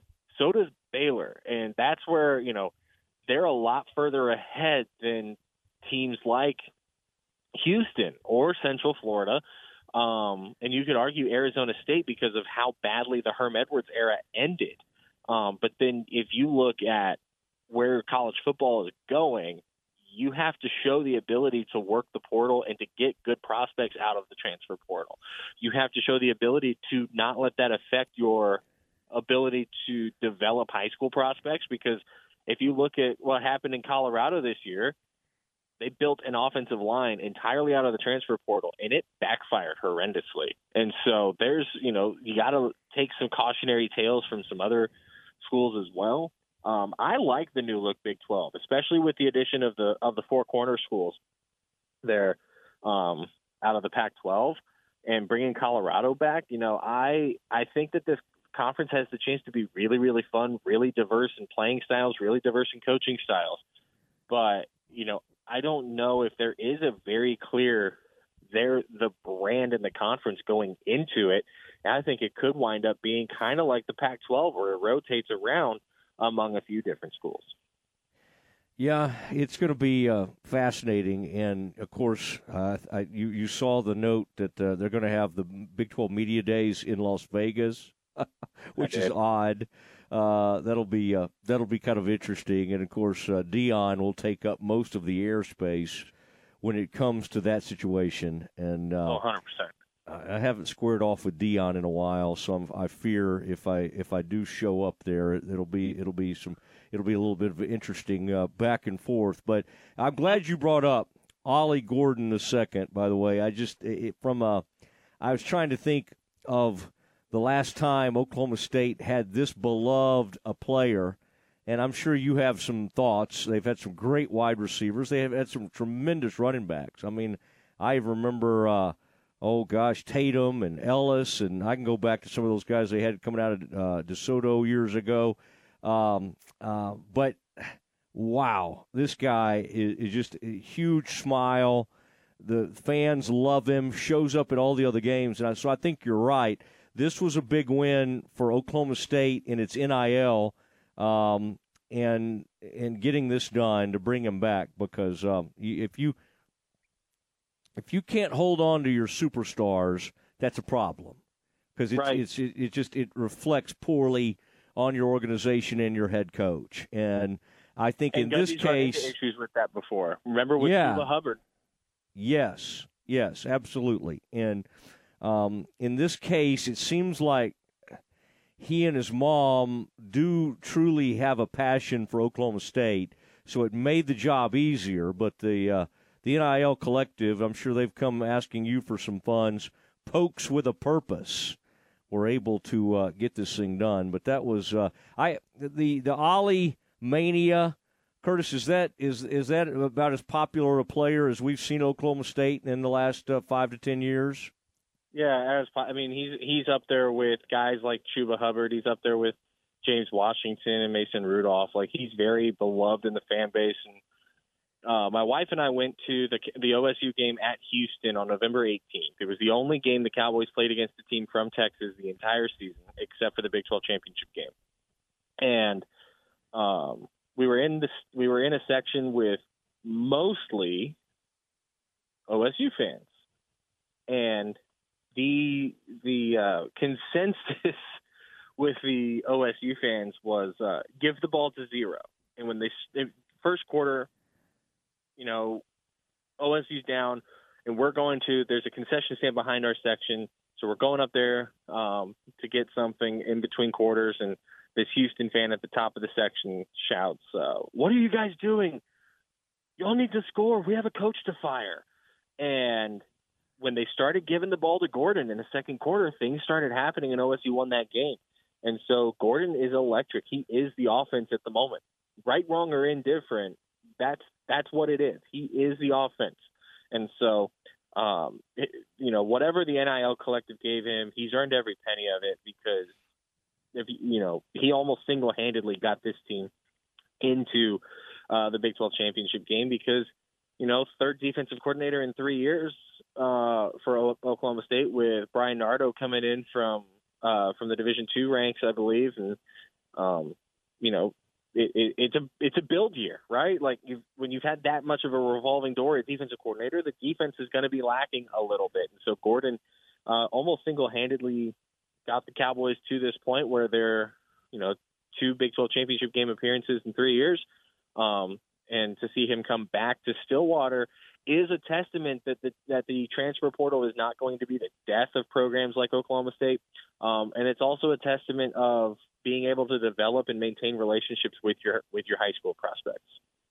Yeah, I, I I'll always wonder if if uh, if T Boone Pickens were still alive, if the portal slash NIL would have been even more electric. Like, uh, there's really no reason why OSU shouldn't be great at it, uh, given their history and given his commitment, his family's commitment to the program.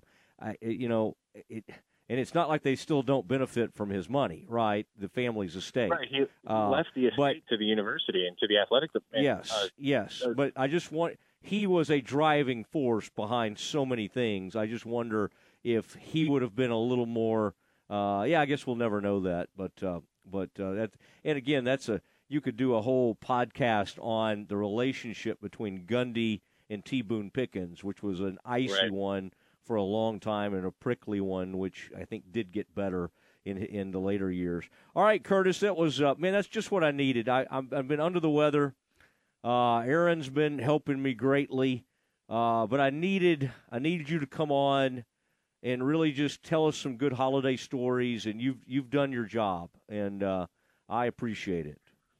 You know, uh, I was happy when you texted me, and uh, I'm honored that you, you bring me on, even whenever I don't have the the seat in the press box anymore. But you know, everybody always asks me if I miss my my old job. I always tell them I miss the people, and uh, so if if I've ever crossed paths with you during my time at Channel Six and you hear this, uh, just just know that I appreciate everything that you've done. And Matt, uh, thanks for texting me and bringing me on. And Yeah. I hope we can do this again soon.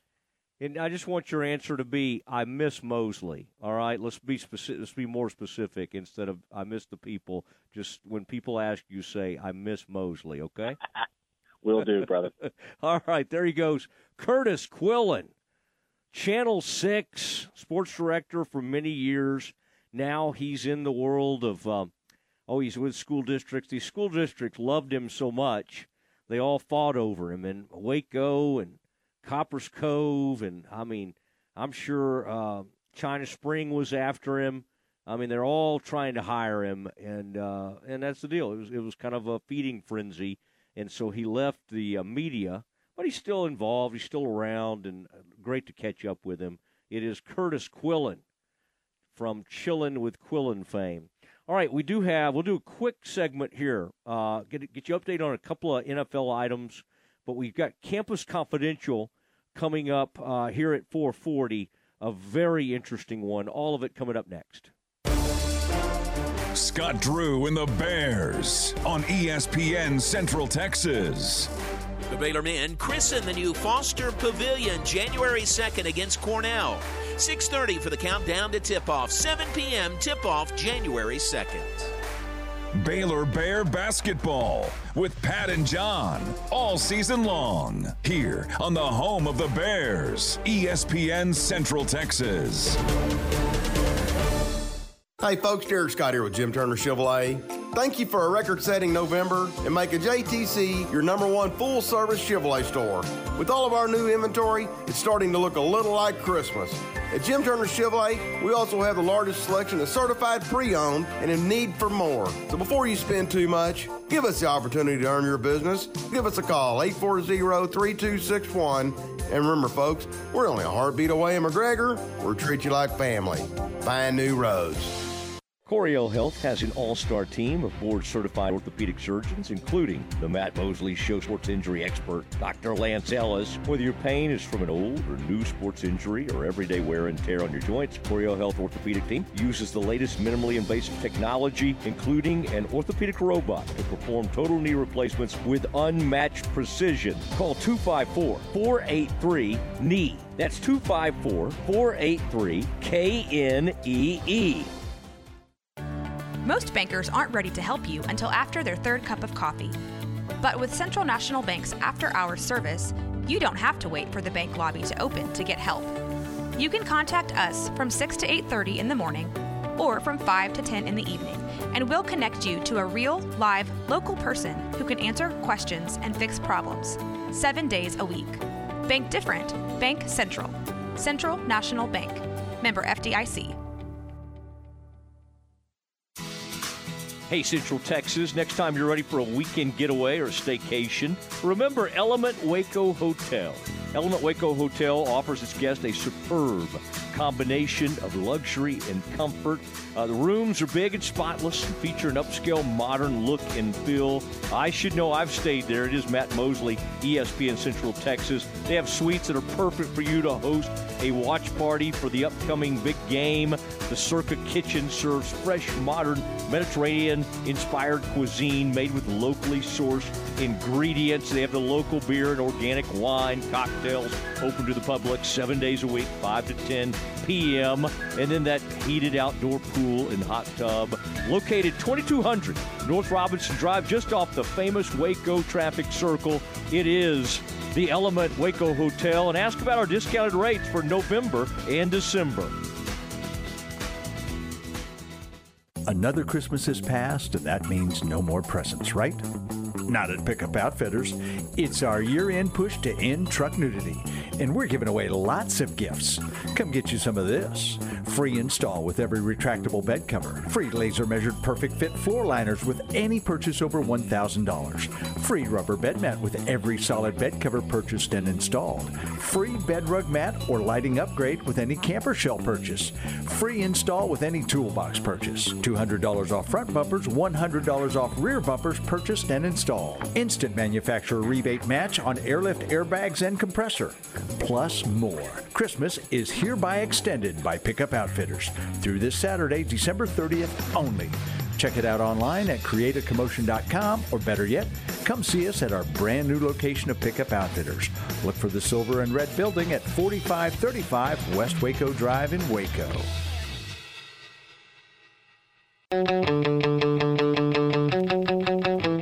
Now back to the Matt Mosley Show on ESPN Central Texas.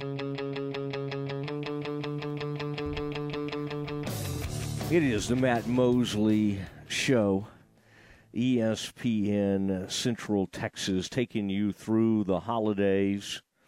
Aaron, have you stayed current with the, the game? We were, I'd, I'd certainly gotten into the, the great thing about these bowl games is you can kind of you can kind of get excited about them, and then you kind of move on.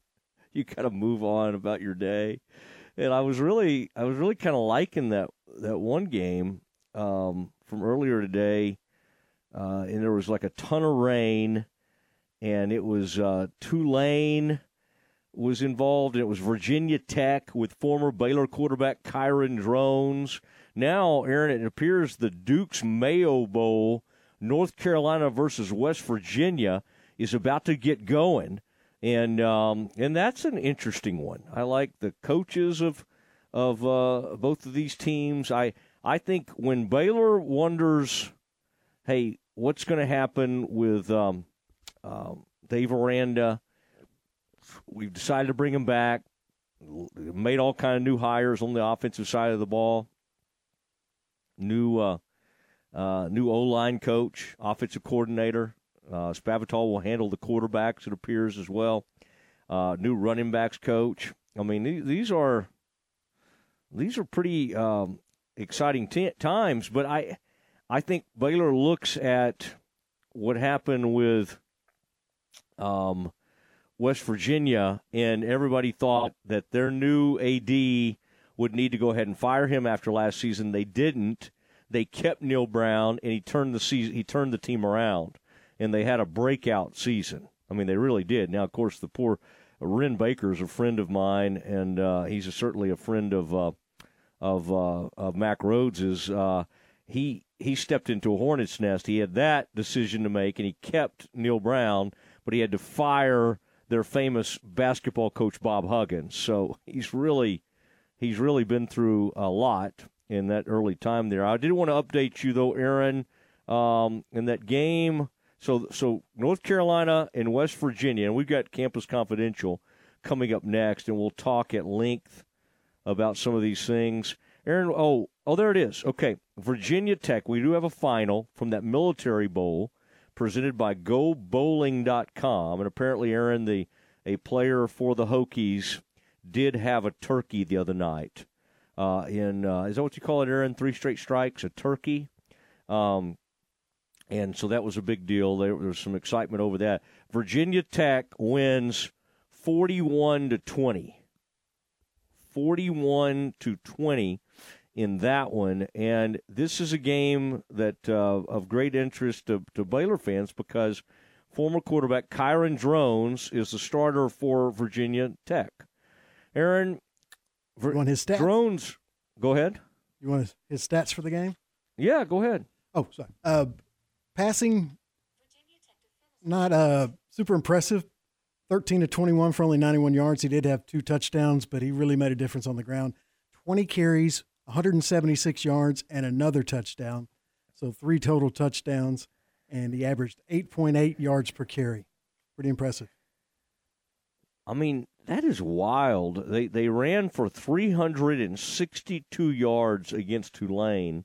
Now Tulane lost its head coach that's a tough deal when you have the interim coach and they got the new coach coming in. I, I always feel for a team. So I don't think they faced the true Tulane team. And Tulane's quarterback was out. But Aaron, you and I both saw what happened in this game. When Tulane tied it up at, oh, I don't know, 17, I think it was, and that quarterback just went crazy with his celebration from that moment on, Virginia Tech crushed Tulane. And I, I kind of like what they did. They, it was just like, hey, if you can't stop us, we're going to keep coming at you. Now, Aaron, the only downside to Kyron Drones today, he did have three fumbles, and it was I mean it was a monsoon. It was raining like crazy. He only lost one of the fumbles, uh, but but the uh, as a team, Virginia Tech fumbled five times in the game. They only lost two of them, but that's pretty amazing. Aaron Kyron Drones, again, former Baylor quarterback that was in the 2021 class. Um, 20 carries for 176 yards. Now, Aaron, I, I it makes me want to now look back at our buddy, our new quarterback, the Bears' new quarterback, um, Dequan Finn. Let's look at his rushing totals from last year. I I'm just kind of fascinated to see what they do with him in in um, oh let's see Aaron um I, you know 6'2 205 pound player and Aaron he was okay 2023 comes in he will battle Sawyer Robertson for the starting job and it says, let's see, rushing yardage. Okay, 2023, he ran 123 times for 563 yards in seven touchdowns. So can certainly run it. Um, Aaron, it's just wild how long these guys are in college now.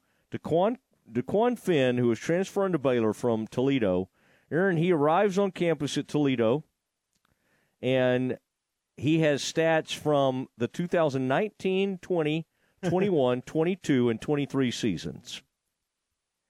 When Baylor was going to the, the, the Sugar Bowl with that, um, in that 2019 Charlie Brewer season, he was already at Toledo.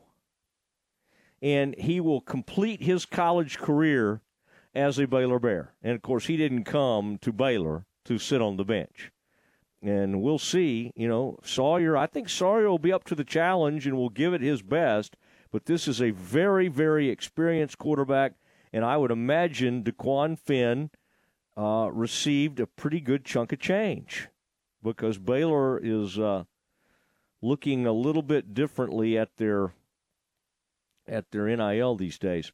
Uh, reminder today, I believe, uh, I'm getting lost on the holidays here. I believe, Aaron, and you can confirm this for me, is a Wednesday. Friday afternoon, we will have Mack Rhoades.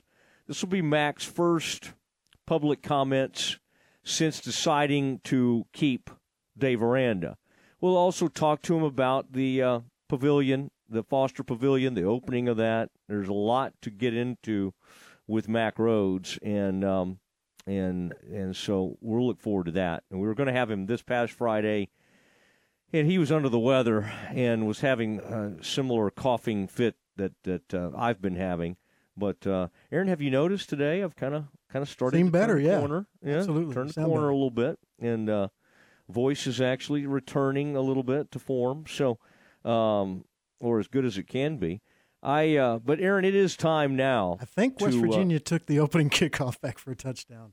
you're kidding. It's 14:49 left on the first quarter clock, and they're already up seven to nothing. So that's the only thing I can think of. Wow. Wow. Um, UNC. Yeah. Okay. Oh no, it was a uh, it was the first play after the kickoff. Garrett Greene, 75 yard TD pass to Traylon Ray. So they're off to a good start. Oh my gosh.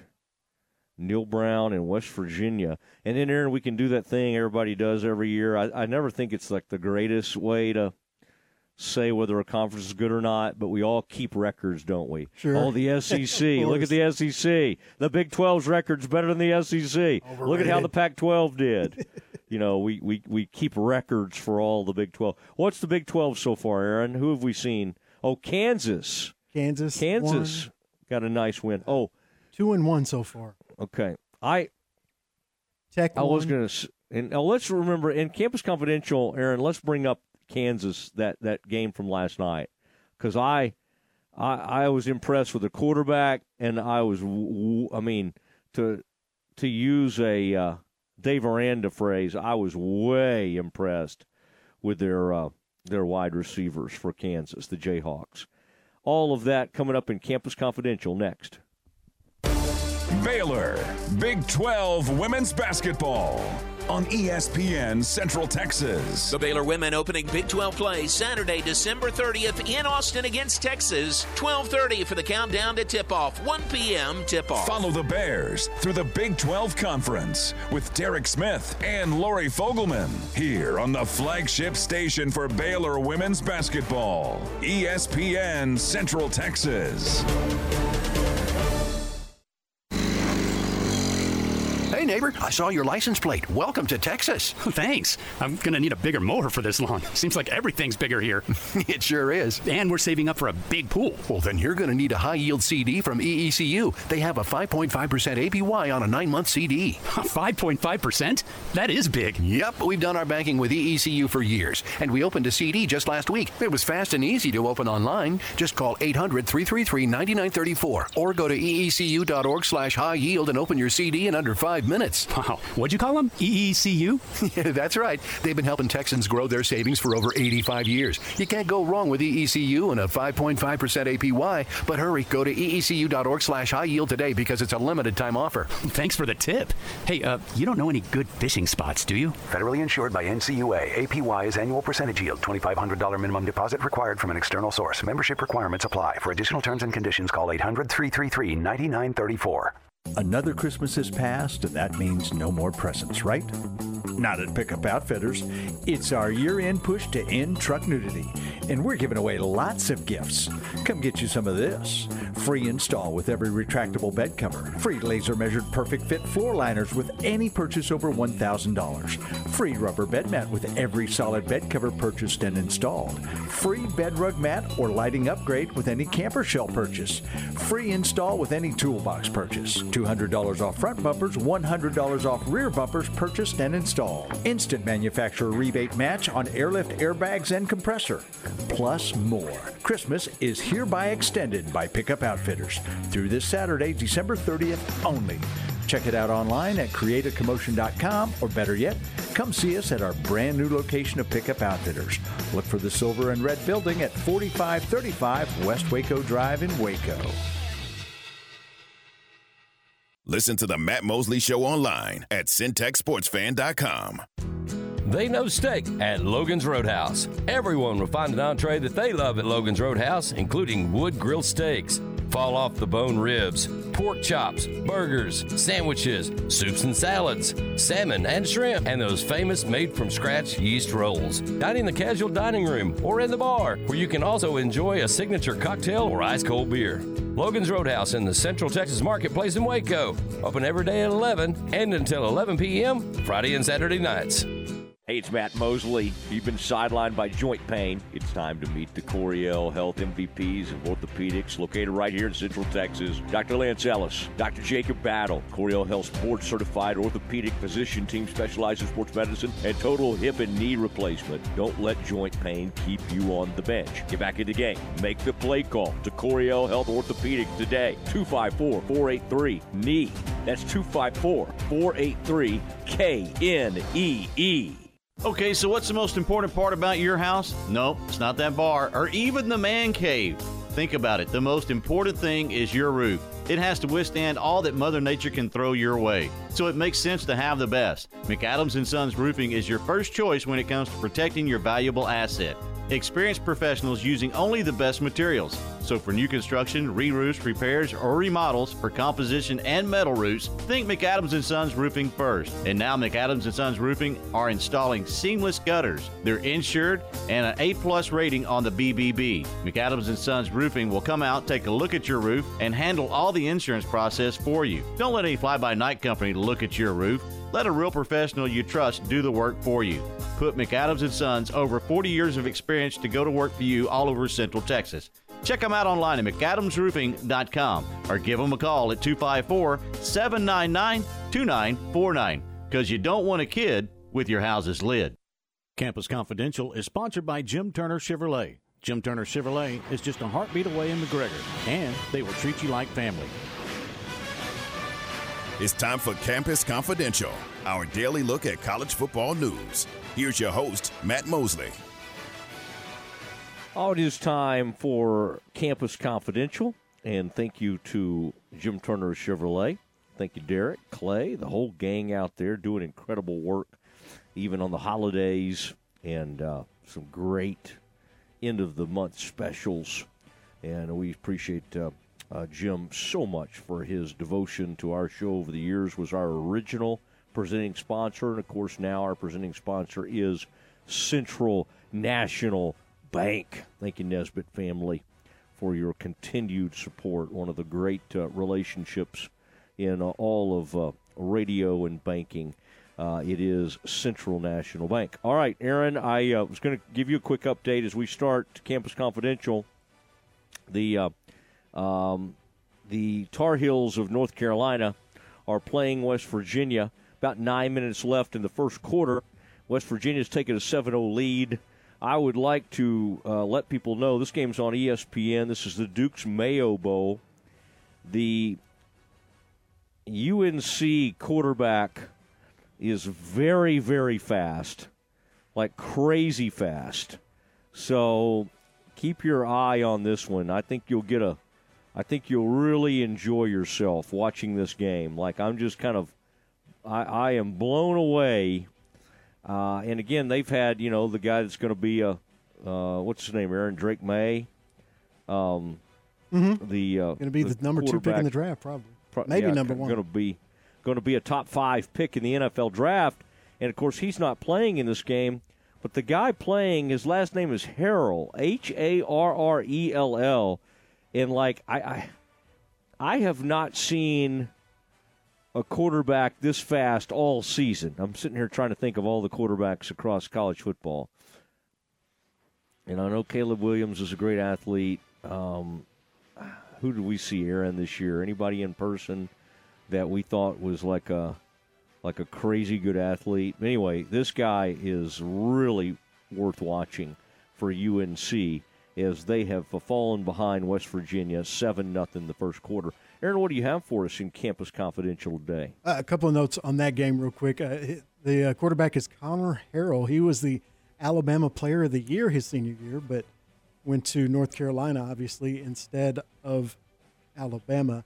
Also, the winner of that game, their head coach, gets gets dunked in mayonnaise instead of Gatorade. So tune in to see either Mack Brown or Neal Brown have mayonnaise poured over their head after the game.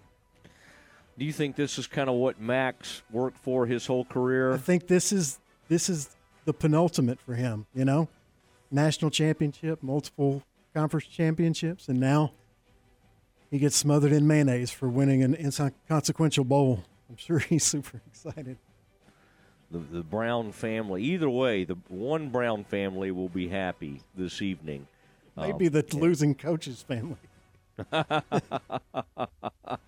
a good point. What, uh, I, Aaron? Do we have? Uh, we all have people in our lives who like mayo. I wonder. Looking if at him. Oh, you you are? Oh, I'm a, yeah. I, now Okay. look, I'm not a huge, huge Mayo fan like I have to have it on everything. Yeah. But okay, um, you like it. I see. I like mayonnaise and likes it. mustard both on my burgers, and I switch on sandwiches between mayonnaise and Miracle Whip. We were a Miracle Whip family growing up, so I would Mm. probably, if you count Miracle Whip, it's kind of like mayonnaise, which it is, even though it tastes different. Made from the same stuff, a few different ingredients, then I actually probably eat a lot of mayonnaise. and I'm a mustard guy, no mayo at all. But have you ever had Duke's mayo, Aaron? I have a jar in the refrigerator right now. of Duke's. Yeah. So, see, I didn't realize that. I thought this might be like a Southern thing or something. It, like- it is. It's it's super popular in the deep South, Arkansas, Uh-huh. Georgia, Alabama, and that's where it got started. It's kind you of can find it in Waco. oh yeah yeah you can find it at, at HEB or Walmart. Um, it's actually become a pretty big national brand in the last few years because it's so good. it really is, in my opinion, the best mayo out there. interesting. Duke's Mayo uh, Bowl, and uh, we'll uh, we'll wait to see what the, the winning coach celebrated by being dunked. Well, they were just showing the Dukes here in the uh, Oh, they're the dipping- mascot, the Oh. Dukes Mayo mascot. The announcers are dipping French fries in mayonnaise.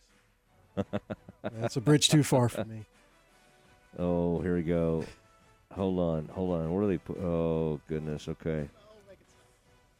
Okay, I'm watching this. Yeah, and that's uh, that's Matt Barrie, for, former Dallas Fort Worth um, uh, area announcer, and then uh, that's the former coach Aaron at Mississippi State and Florida, Dan Mullen, with him, dipping dipping his fries into the Duke's mayo.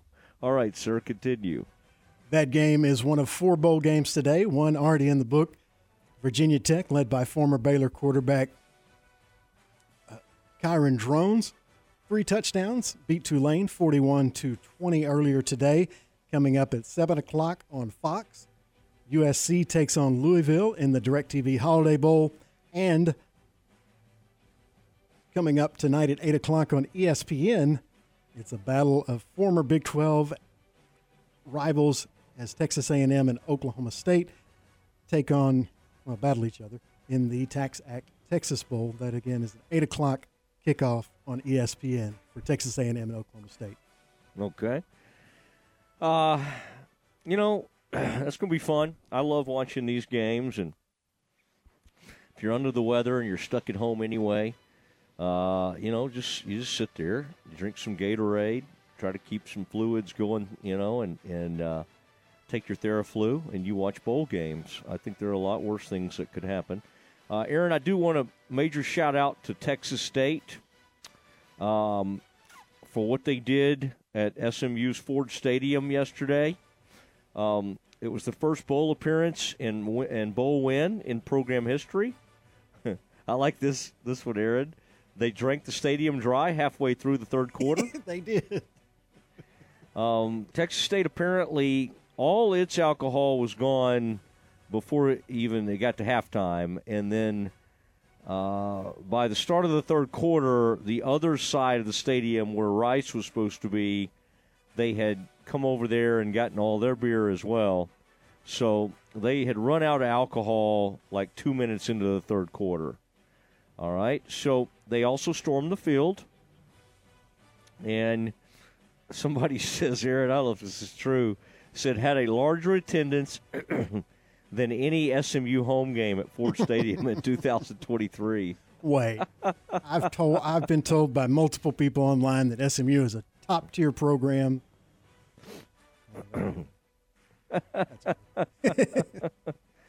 yeah, maybe by Longquist. Um, but um, interesting times there. But hey, shout out to Texas State. We found out the hard way those Bobcats, but I mean that's a, that's a pretty. I mean, it during the Briles years, and then even with Rhule and now Aranda, it, it's kind of become old hat for um, for the the Bears to go to bowl games.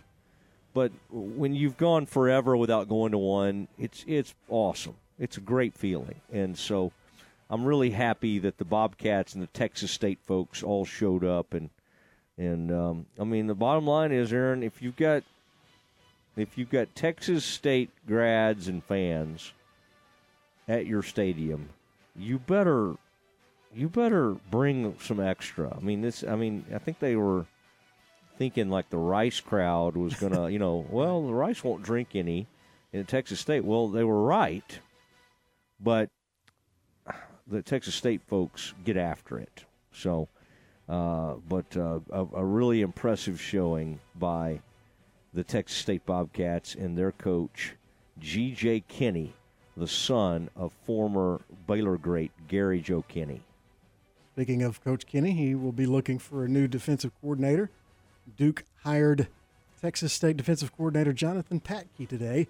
Patke has worked with new Duke head coach Manny Diaz at Miami, Mississippi State, and Louisiana Tech. He started as a graduate assistant in Ruston, eventually worked his way up to being a position coach at Miami, and working three seasons as a Hurricanes special teams coordinator before becoming defensive coordinator at Texas State this year.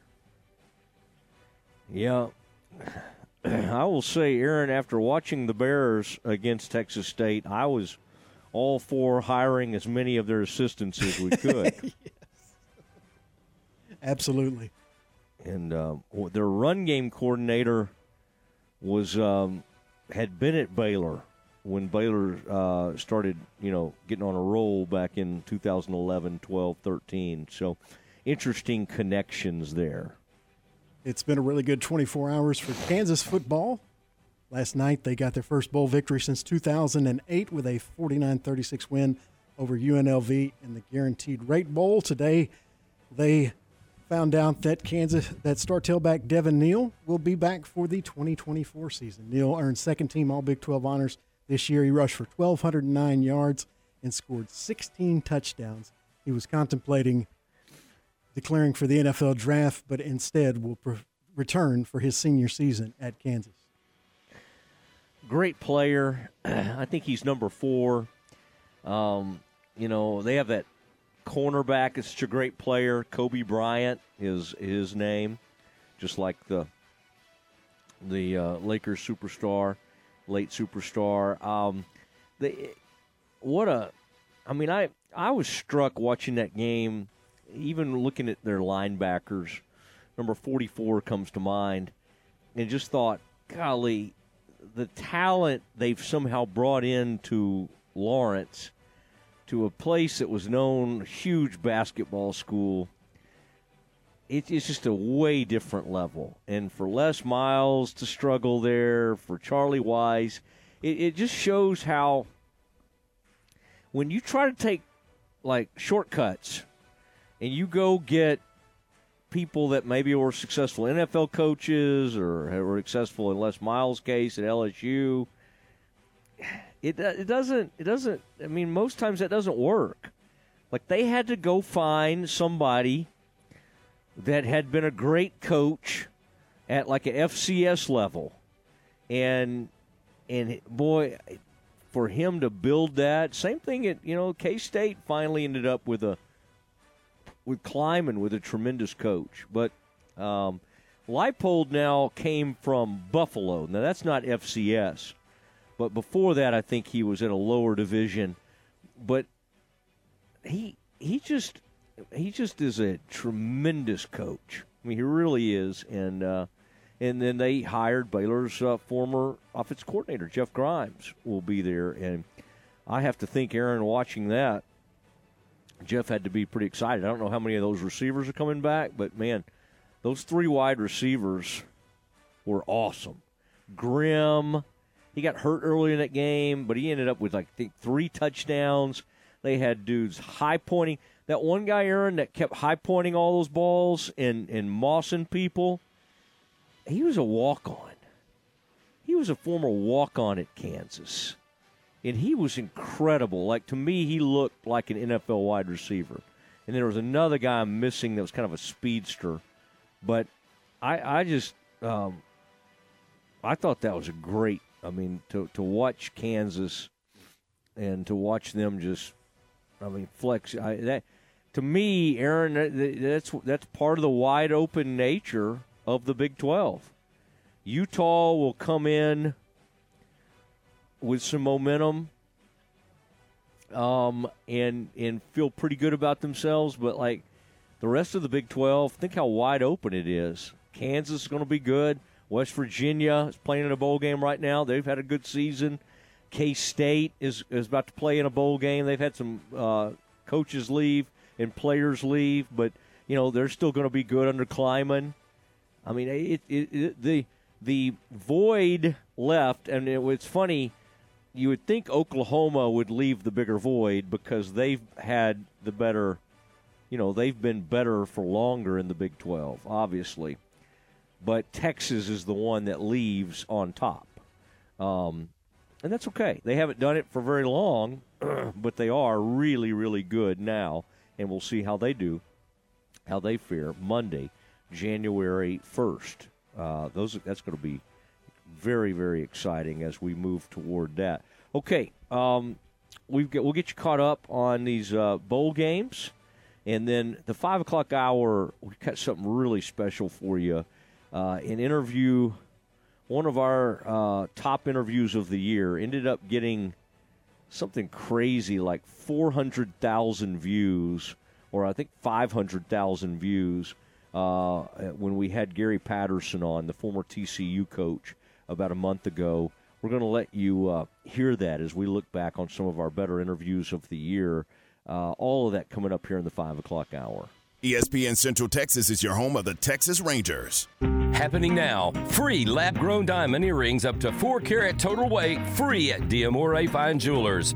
Spend $6.99 or more and get half carat to 4 carat lab grown diamond stud earrings for free. 0% financing, on site master jewelers, and up to 60% off Christmas specials. That's 0% financing, on site master jewelers, and up to 60% off Christmas specials. You always receive more when you choose Diamore Fine Jewelers on West Waco Drive. See store for details. Are you ready to break ground on your next commercial construction project?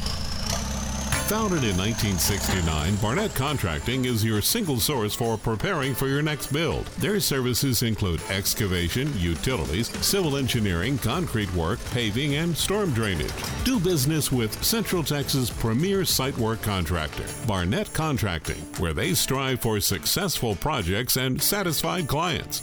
Learn more at barnettcontracting.com. Hi, my name is Amanda Cunningham. I am a local realtor that has a passion for people. I've helped clients buy and sell over 80 homes in 2019 and would love to help you buy or sell that perfect home. You deserve to get top dollar for your home. Listing with an experienced agent that specializes in not only promoting your home, but helping you get your home buyer ready is key. I have a team of people around me that make what I do each day possible. If you are searching for that perfect home, your experience should be pleasant and stress free. Call me today. I want to meet you. 254 495 0338. Google Amanda Cunningham. Cunningham Realtor with Coldwell Banker Apex to find my website, Facebook, and more.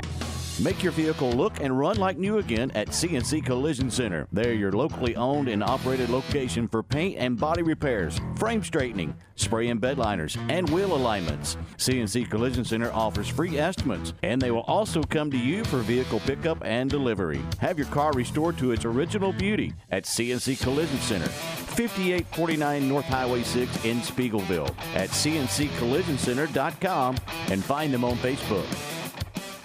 The flagship station for Baylor basketball is ESPN Central Texas.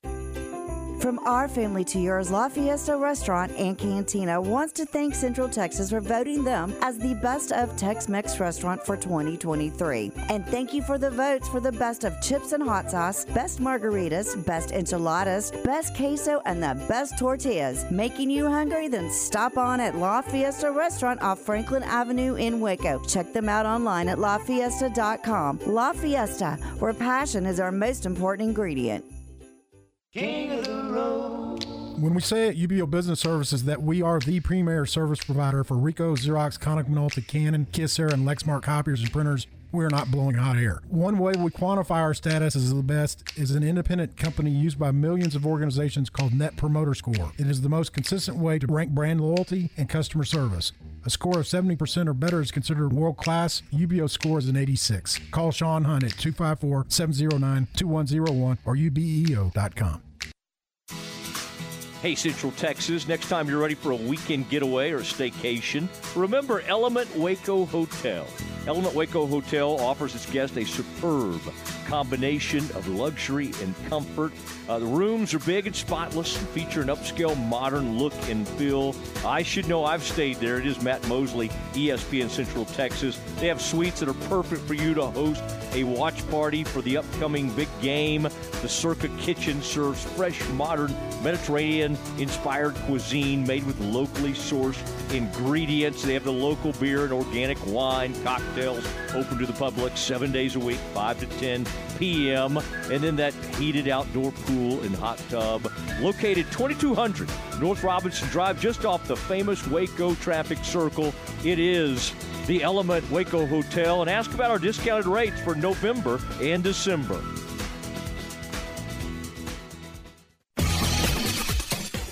Welcome back to the Matt Mosley Show. The presenting sponsor of the Matt Mosley Show is Central National Bank, your leading independent bank with locations in Waco, Temple, and Austin. Also sponsored by Allen Samuels Dodge Chrysler Jeep Ram. Barnett Contracting, Coryell Health, Element Waco Hotel, Jim Turner Chevrolet, Marineland Boating Center, Schmaltz's Sandwich Shop, Witt Building Supplies, and UBEO Business Services. And now, ladies and gentlemen, here's Matt Mosley. It is Matt Mosley, the Matt Mosley Show, with you until 6 o'clock. Um, in case you missed one of the best interviews we did of 2023 was Gary Patterson, and he let the world know he was ready to coach again, and he chose our forum. He chose the Matt Mosley Show. And this week we've been having some fun uh, going back over some of our, our top interviews from 2023. We may continue to do it throughout the week, but uh, uh, I thought that would be fun to let you hear from Gary. And um, we'll uh, we'll do that coming up here in just a few minutes. Aaron, if you would update us, West Virginia and UNC are in quite a tussle, and uh, the Dukes Mayo Bowl. And uh, where are we in that game after uh, West Virginia had a long touchdown pass to jump out to a 7 0 lead? A little over three minutes left in the first quarter. West Virginia gets an interception off Conner Harrell in the end zone to maintain their seven to nothing lead, and they are now on offense and driving at about midfield. So, looked like it was going to be a tie game, but a good defensive play by the Mountaineers. Hmm. I got to say, I've just watched a little bit of this game, and I believe that that is the fastest quarterback I've seen all season. Like the UNC quarterback, Conner Harrell, number 15. We haven't seen him because, of course, they have Maye, Drake Maye, the uh, the big time quarterback who will be taken probably a top five pick in the NFL draft. Um, I guess that was his brother that played basketball, wasn't it, uh, Aaron, at at, at uh, UNC a few years ago. Um, but it, that, this this guy Conner Harrell is, I mean, it is unbelievable to watch how fast he is and how quickly he gets upfield. So, just uh, uh, continue to uh, we'll continue to monitor that one, and then Aaron, we've got other bowl games seven o'clock tonight uh, on Fox. Louisville and USC play, and then eight o'clock the big one on ESPN. That would be the Aggies in Oklahoma State. And that was interesting. We had Curtis Quillen on earlier today, Aaron. He did not. My theory of uh, thinking that Gundy had had one of his best coaching jobs, he swatted that right out of the air. I said, nope, I do not agree. I I just thought the way that season was going, it that they looked awful. I think his point was, well, the reason they looked so awful early was because of Gundy. Mm-hmm. Um, I would argue that he did pull them out of that ditch, and and whether he made some mistakes early or not, they ended up in the uh, the Big Twelve title game, and uh, and I thought uh, I thought it was a pretty impressive showing by Gundy. Now they got you know destroyed by Texas in the Big 12 title game. You know, it's led to this discussion, Aaron, we've been having about who will be, who's going to fill the void left behind between Oklahoma and Texas. And quite honestly, it could be a number of teams. I don't know. I mean, we're we've watched how UCF and Cincinnati and Houston um, uh, and BYU integrated into the conference. And the truth of the matter, Aaron, is they don't. It's going to take them a while. Cincinnati wasn't quite ready for prime time. UCF certainly stepped up and got better as the season went along. BYU was kind of around a 500 type team. I don't. I don't think any of those teams. Houston had its moments, but it fired its head coach. But I think with the with the introduction of these other four schools, the four corner schools, these are different animals these are not schools that are going to be as far behind as those AAC schools in, in BYU that just joined. I mean, they while some of them have had scandals, and I'm talking about you, Arizona State, uh, some of them have had craziness of like Colorado with all the portal. I don't think they have as much ground to make up as some of these other schools that came in. Aaron, I would rank the new schools coming in, I would say Utah one. Do you put Arizona in front of Colorado? I think Arizona has a little more substance to their program right now, although Colorado, oh, certainly with Deion, you never know, seems to have a lot of upside. I think I would put Utah, then Arizona, then Colorado, and then Arizona State. Aaron, does that does that jive with what you're thinking of the four new uh, Big 12 teams coming in? Yeah, that's pretty close. That's um, that's exactly how I would have them. Okay, all right. So it's I- more than pretty close. Yeah. Uh, well, and and then I, I would say this in the who's going to have the biggest bounce trampoline effect in their second year of those the first four that arrived. Houston under Willie Fritz, BYU with a with a year under its belt. I mean, some of this will come down to what the schedule looks like, but UCF or Cincinnati. Um, I think UCF started to become uh, a bigger factor once they got Plumlee back, their quarterback. I, I think UCF's the best of those four, and then, and then I think it's probably uh, BYU, Houston, and then Cincinnati eh, going into next year. Aaron, do any of those four schools end up being ranked in the top eight in the Big 12? The Big 12, which will now expand to how many teams, Aaron? 16 teams? 16, yeah. Yeah. Um, will will any of those four teams I just mentioned, the the teams that entered for the first year this year, Houston, UCF, uh, Cincy, and BYU, will any of those four be in the top eight? Will be predicted to be in the top eight? No, I don't see how they could be. Interesting. See, I, I the only one I might be able to make an argument is UCF, and I don't know. Aaron, do we know if that quarterback's coming back? John Rhys Plumlee. He's a baseball player as well, and I'm not sure. It feels like he's kind of been there for a while. Um, well, we'll have to see about that, but that, I think that'll be uh, that'll be interesting. Other huge news today, just from a breaking news standpoint, is Sean Payton came out and benched Russell Wilson. Sean Payton spoke to reporters just minutes ago in the past hour, and um, and and basically said, you know, Russ was disappointed, but he handled it like a pro, which is more than you can say for that head coach. Absolutely.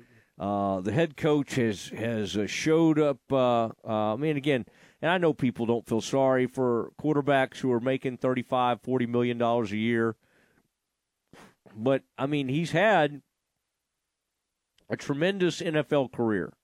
And Sean Payton has kind of basically, I think the they've decided, hey, it's it's worth sitting him down for these final two games. We don't really have a chance, and if he gets hurt, we're going to have to guarantee him this enormous bonus.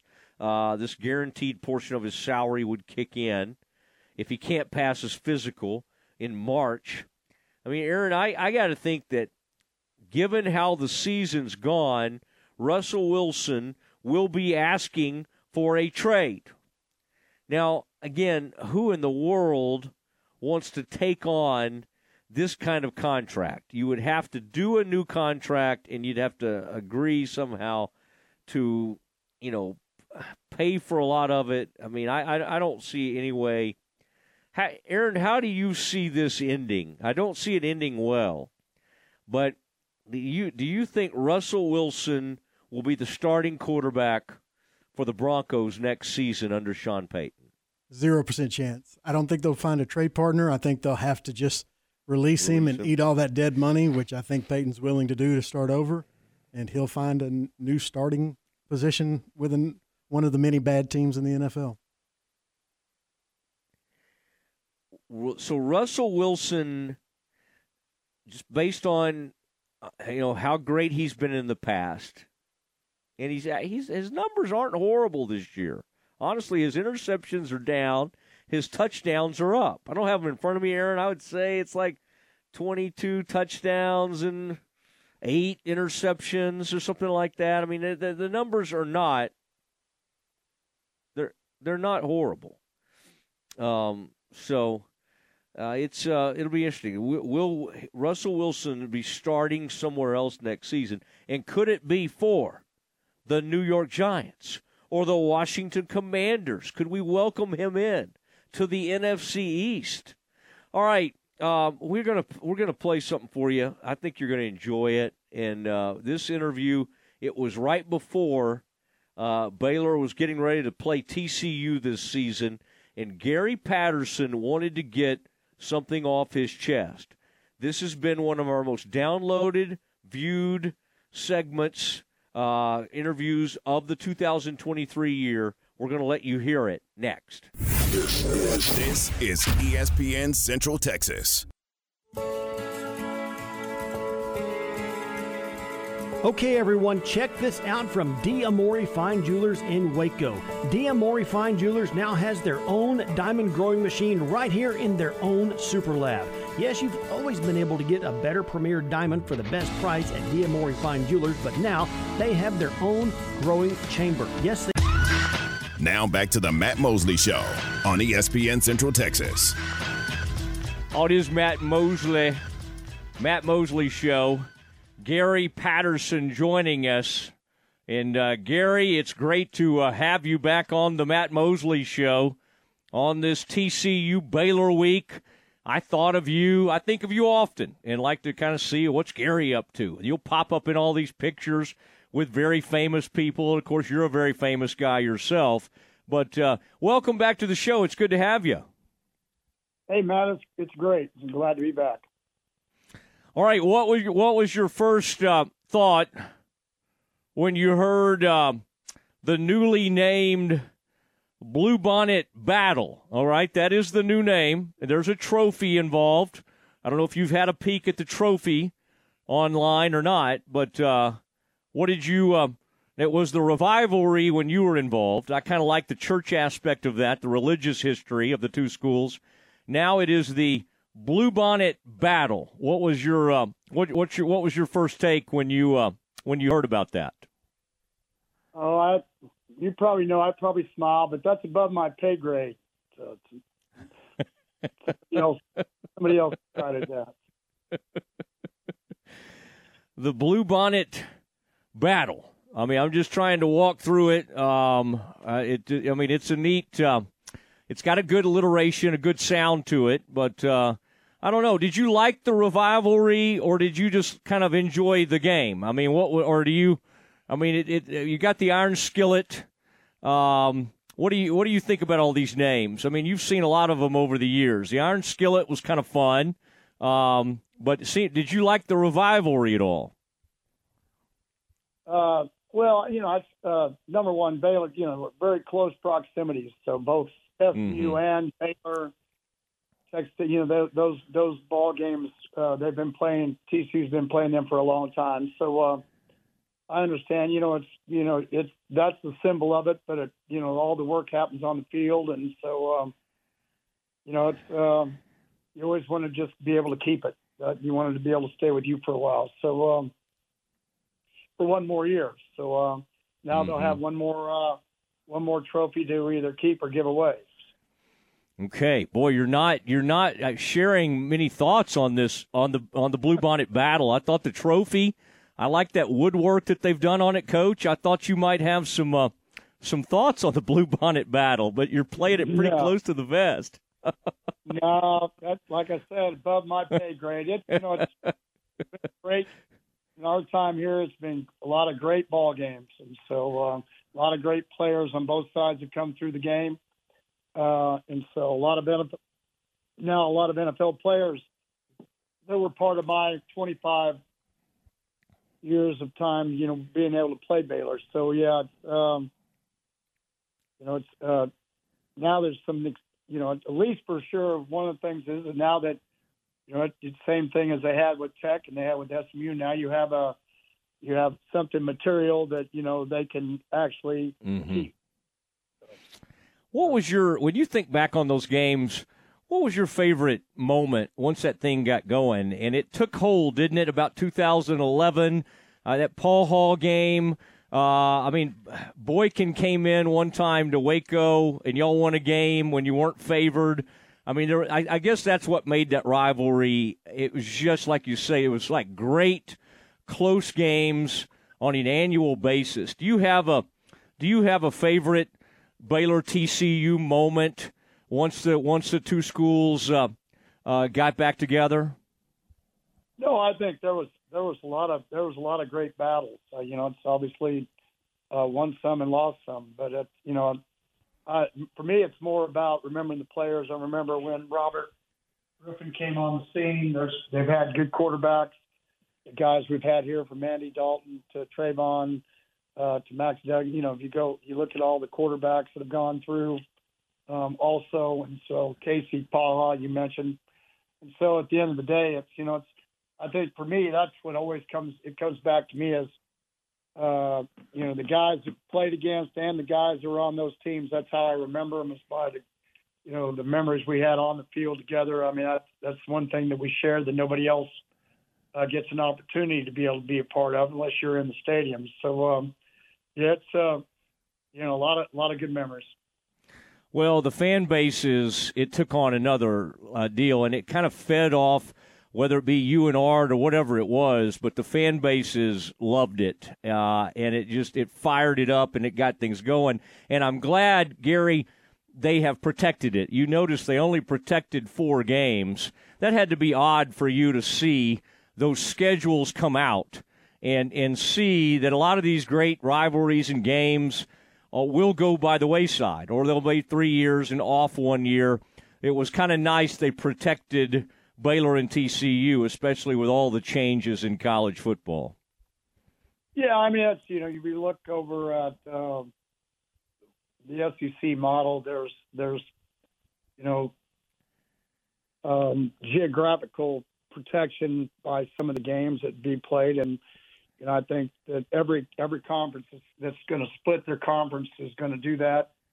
Um, some ways, you know, it's I look at you know, like in the Big Ten, though, I look at and see Ohio State, Penn State, and Michigan, all three on one side of the old of the old Big Ten. And uh, before adding all of it, I thought maybe when they added um, West Coast schools that there would be a little bit more division. But you know, because again, it's still you know, I, I hope everybody understands, at least from a coach's perspective, it's still about the game it's still about winning a conference championship. You want at the end of the year, you want your two best teams playing in it, and you'd rather them play in it uh, at the end, uh, so they have an opportunity to get to the playoffs and then win a national championship. Than than uh, you know tear each other up during the season. So um, you know I think as you get into new teams in a new conference, uh, makes it um, interesting to find out who the teams are going to be that are going to jump to the top and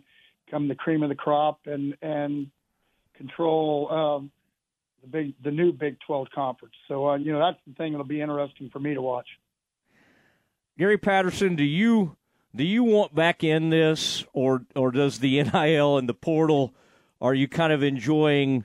This is the first year you've truly been on the outside uh, for many many years.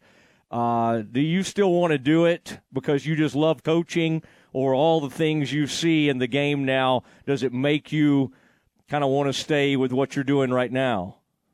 No, you know, there's there's been a lot of there's since I got in 42 years ago. There's been a lot of changes. This is this is no different. Uh, you just got to adjust with what's going on. They're you know they're gonna they're gonna start getting some ramifications and you know kind of circling up the wagons and finding out better ways to do this. But no, I I miss I miss the kids. I miss the camaraderie of the staff. And to be honest you, they've had a lot of calls from a lot of ads, head coaches that you know says that I, they'd like me to get back into it because they think the game needs a guy like I am. So um, the way I do things, and so um, you know, those are kind of things to do. But I have enjoyed uh, not waking up to alarm here for the last 10, 11 months and as much, and um, getting a chance to to know Fort Worth, not just that I knew people in Fort Worth, you know, really getting a chance to spend more time. And then, you know, our foundation's really kicked off the big good with Leon Bridges. Kelsey and I, you know, we've given away a lot of money, uh, you know, close to between a 1.7 and 2 million over the last couple of years to uh, groups here in Fort Worth that we that we uh, we support, and so uh, you know we're we've been we've been staying busy. It's um, one of those things we do it, but I you know I am I do want an opportunity. You know, if I ever have a chance to have an opportunity to get to a place where I'd have a chance to win uh, everything in place that if you got them to go in the right direction, you'd have a chance to play in the playoffs and win a national championship. So, uh, you know, I, I've kept my eyes open. I took great notes uh, while I was at Texas. You know, you went from um, having 30, 30 people in your group to, you know, having a lot, lot larger number of running a program. So I took great notes because, you know, with Sark being in the NFL, being with Coach Saban, uh, other coaches on their staff, all the different places they'd been. I, you know, I, I, I went down there to learn along with Give. And so, um, it was, you know, it, it, it, there was things that I felt like that we did better at TCU than, than maybe they did there. Not that either one was bad. And there Mm-hmm. were things, you know, I thought that would make me a better coach from some of the XO stuff, X and O's to uh, recruiting, um, to NIL portal, you name it, off season. So, uh, yeah, I'm, it, I'm, I'm rested.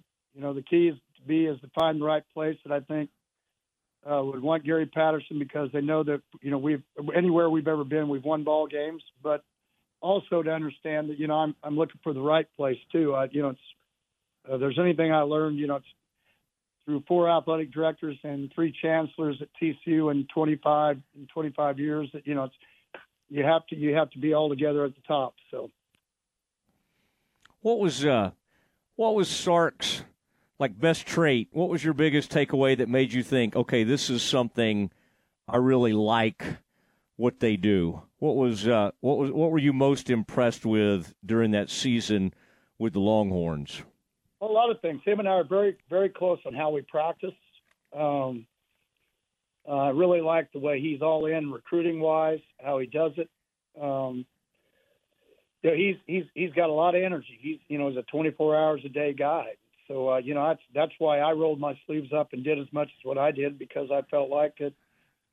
I really liked the player. I really liked the kids down there, Liked the staff. I loved Austin was really good to me, uh, and so you know having left a place that really treated me well, Fort Worth, and you know the, the people here and, and as many friends I had, it was at least for that year's short bit of time that I was down there it was uh, I was I, re- I was really happy that uh, I was able to really enjoy it and it was fun it was fun getting all in you know being able to work at it and do it and, and um, it showed that I still was able to work you know 85 90 hour weeks so that I had the energy to be able to go do that and I'll be about a lot better at it. I you know I've already acquired a staff you know guys names of guys depending on where the school might be. And so I haven't just been uh, playing golf here in the last 10 months. You know, I've been watching guys and talking to guys. And so, uh, you know, if the opportunity comes along and it's the right fit, you know, I'll be ready. All right, how is your golf game, by the way? Is it is it okay? I mean, Oh, are, yeah, are we talking about? because probably from a low 80s, high 90s, you know, to low 80s, sometimes high 70s. So, you know, I need to uh, too much golf, but it, you know, it's everybody said, well, it's not a lot of exercise riding in a cart, but it is compared to watching 16, 18 hours, seven days a week of film. And so, uh, you know, anybody sees me says I look a lot younger, have a lot of energy, and it's it's been great. You know, I haven't had to be Coach P. All I had to do is be Gary. I, I got a lot more range singing uh, now because I haven't, you know, had to raise my voice in probably, you know, over two years, and so that's awesome. You weren't raising it in Austin, huh? Your role was different, so you didn't have to you didn't have to holler too much. I bet that was fun, by the way, that Austin live music scene for a guy who loves writing music and being around songwriters. Um, I don't know how much you had time to do that stuff, but man, that would be for a guy like you. I would have thought that would have been pretty neat. Yeah, it was. I've you know met a lot of guy, a lot of people in the business, uh, in the music business. But you know, it's, I went down there. You know, for my time down there, I went down there to help win. You know, I I could have came home in June, but I stayed and, and watched how we did. Um, you know, uh, official visits, uh, you name it. You know, I wanted to learn. You know, I think when you quit learning how to become better, uh, then you know, then you you might as well you might as well stop. And so for me, I didn't do that. Uh, if anything, I'm for sure of after watching all of it. You know, I I still have I still have a lot of ball games left in me, and and and we know how to win. We know the formula how to do that, and we know how to do more with less. And um, and still also uh, now with for me with the new NIL and portal and everything, it just puts a whole new option for me that I don't always have to uh, grow them all up. You know, you don't have to do all that to get the kind of team he has. You can you can go recruit it a little bit and um, and you can get guys. You know, it's it uh, it it presents a, a, a new opportunity. Let's say that. What's your what is your impression of uh, Dave Aranda over the years, and then kind of watching what's happened to Baylor recently? They've fallen on hard times and could end up one in seven at home this season. I don't know if they're going to make a change or not. Um, what what have you? Just the time you've been around him and observed how his defenses play. Obviously, he's a defensive guru. He's well thought of in that respect, but it's not really working right now for whatever reason. They're having an extremely poor season. What are, what are your impressions of Dave and kind of what's what what perhaps is going on with that program? Well, I, I you know, I'm, I, there's one thing about being out. You haven't heard me have very many opinions about any program, but you know, I think Dave Aranda is a really good football coach. Mm-hmm. He's a tremendous human being, great family, and so you know, it's you know, one or two things can happen that can set everything off. You know, younger, lose some guys, you know, you name it. I I I'm, I haven't been inside the program, and if there's anything I'm for sure of, unless you've been inside and you see everything work from day to day, uh, you you know, it's hard to have an opinion about those kind of things. Uh, I consider him a friend, uh, Mm-hmm. a guy that I would, you know, that if he called me, I would help. And so, uh, you know, it's it's one of those situations where it's, you know, I, you know, I hope he he gets it all turned around and gets things better. So it's, How but you know, it's, how it's hard. Sometimes you, the harder you try, the the harder it is to get it done what you need to get done. So. Yeah, yeah. How how closely do you uh, watch the frogs? I mean, obviously, a lot of your guys are that you recruited are still on the roster. Maybe less every year, but last year they did amazing things. How much this year do you think is the quarterback situation, and and what do you what do you or do you just not? I mean, what are you what are you doing on Saturdays? Like, are you? I have a hard time thinking you're not watching the frogs, given the passion you had for those program that program over the years. How do you how do you experience Saturdays? Do you watch all the TCU games or or not really? Yeah, I watch all of college football. You know, I really, again, I've, I've been more like a student. Um, Yeah. I want to know what the new things people are doing on both sides of the ball are. Um, because, again, I've been talking to coaches about, um,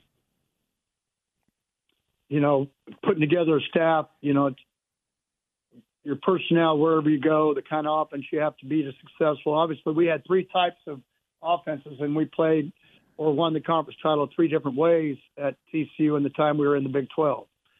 And uh, you know, so talking to talking to coaches, finding out their thoughts, who the best young up and coming stars are that nobody knows about at whatever level, Division One, Division Two, you name it. And so, uh, you know, I've, I've really taken you know the time because I wasn't you know on the sideline down at Austin to where I've just and the other thing that I hadn't ever really got a chance to do is watch a lot of NFL games. Mm-hmm. And so, because you know we were already back in the morning in, on Sunday morning working at nine o'clock, I didn't get really a chance to watch the NFL until usually January uh, when it got into playoff time. So for me, you know, I've spent a lot of time watching the NFL and uh, watching college ball games, really probably all day Saturdays and then all day Sundays. And so, uh, yeah, it's been it's been fun. It's it's uh, there's a lot of good coaching going on. There's a lot of good players out there, and you know, it's but you know, it's we've got to I think also that we can tighten the ship in some ways. You know, as far as the game's concerned, and you know, I, I really like the the new clock thing where it stays running because of just for injury purposes.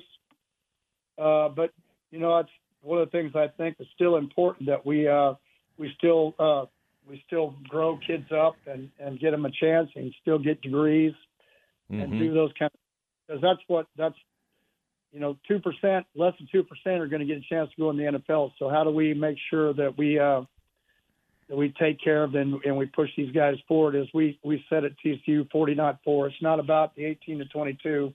How did we grow them up so that they could handle from 22 to 62? And so, uh, you know, that's a lot of reason why a lot of people have called me about getting back in the game is because, you know, I think we just need more people that want to do that. All right. Well, and by the way, that Texas D line that, has been pretty impressive this year. Um, and uh, well, even some of the safeties you worked with, Jade Barrett. I mean, a kid I've watched for a long time. I mean, they they've got some tremendous. Was that? I mean, talent wise, in, in that defensive line, um, you you coached some of these guys and were around them. Um, I mean, I, I'm sure you kind of saw this on its way a little bit, but those are that's about as dominant as I've seen them have uh, defensive linemen in quite some time. Well, you know they've they've had in the past. You know, it's been a couple years, but yeah, but you know they had had Joe, you know, playing in the NFL, great speed rush guy uh, a couple years ago, uh, but just completely across the board and depth. Yeah, I mean they're huge up front, and you know they they also they're older, and so they play with a lot of passion. They're very they have a lot of pride in what they're doing, uh, and they're and they're leaders. They're older, they're mature, and you know anytime you get a group of guys, uh, anytime you get a group of guys that's older, along with Ford the linebacker, you know you have you're going to have a chance to be successful because they're going to play together and they have a common goal and cause to do so. And so, uh, you know, it's it's shown it's shown through the season. Uh, did you go to the Texas TCU game? Uh, no, I didn't. You know, okay. I, I don't like people complain about coaches and players in the crowd. So, you know, you go to the tailgate, and then uh, this this week though, this Saturday, and then she, usually she picks me up. But this Saturday, we had about a hundred. You know, we had close to I don't know seven, eight hundred guys come through the 26 years at TCU, mm-hmm. and so we had about 100, 150 guys. You know, because the NFL guys were playing on Sunday, and yet everybody, you know, they're all busy with their lives, and so had 150 counting their families. I think we had 250 uh, people over at our house, which I hadn't you know, get not only hadn't been back around for a couple of years, so so for Kelsey and I, it was great for us to see him. And some of them, you know, we're still, you know, it's one of the things that's taught us we have to keep looking up numbers so I can keep getting in touch with guys and and uh, so I can find out how they're doing. It, it's been it was a fun process getting a chance to talk to them. So. All right. Well, I mean, I like what you're doing at Leon Bridges. I think you guys should collaborate on a song or something. I mean, he's crazy talented. Um, and you've you've written music and recorded music, and uh, but that's pretty neat what you guys are doing together because that that is that's a remarkable. Love his love what he does. He's a unique uh, the musician for sure. And then I see you hanging out sometimes with Jerry Jones and like that Taylor Sheridan. Now, have you been in a have you or Kelsey been invited to like be in the, on that show or anything? I mean, that's a uh, he's got several TV shows. I'm sure if you wanted to, he might he might cast you in one of those. No, nope. Uh, yeah, Kelsey's really close friends with Nicole, his wife, and so they mm-hmm. do a mm-hmm. lot of things. You know, it's uh, we enjoy their company. When we can help, we help. But uh, you know, he's yeah. he's a busy man. As you said, he's got a bunch of shows going on, so it it takes a lot of time in the writing to make sure he gets it the way he wants it. All right, that check out that Lawman Bass Reeves new one he's got oh, out. Okay, okay, yeah. yeah. That, yep. that, that that guy's an amazing actor. You got Donald Sutherland in there as well. Uh, well, Gary, that's good to know you're wanting to get back in because I I've kind of wondered and and you looked refreshed and I mean I know you've been having a good time, but uh, it sounds like you're kind of revved up and um, and ready to give this thing another go. So. Uh, and I know it has to be the right situation, but uh, there's there's some openings that are on the way, and uh, and I'd love to see you get that opportunity. So let's stay in touch, and, and I hope you uh, I hope you end up getting to do this again. Well, you, here's the thing. You know, I, I'm I'm going to. We're always going to have a house in Fort Worth. This is going to. You know, we've been here 26 years. It's going to be. It's going to be our home someday when it's all said and done. Uh, that's why our foundation's here. But you know, we get a get an opportunity to uh, try to make a difference somewhere else for a little while. Uh, we would look into it. So we'll we'll see. Uh, right now, it's you know just enjoying day by day, kids, grandkids, wife, and so uh, and our friends here in Fort Worth. So it's it's been a fun time.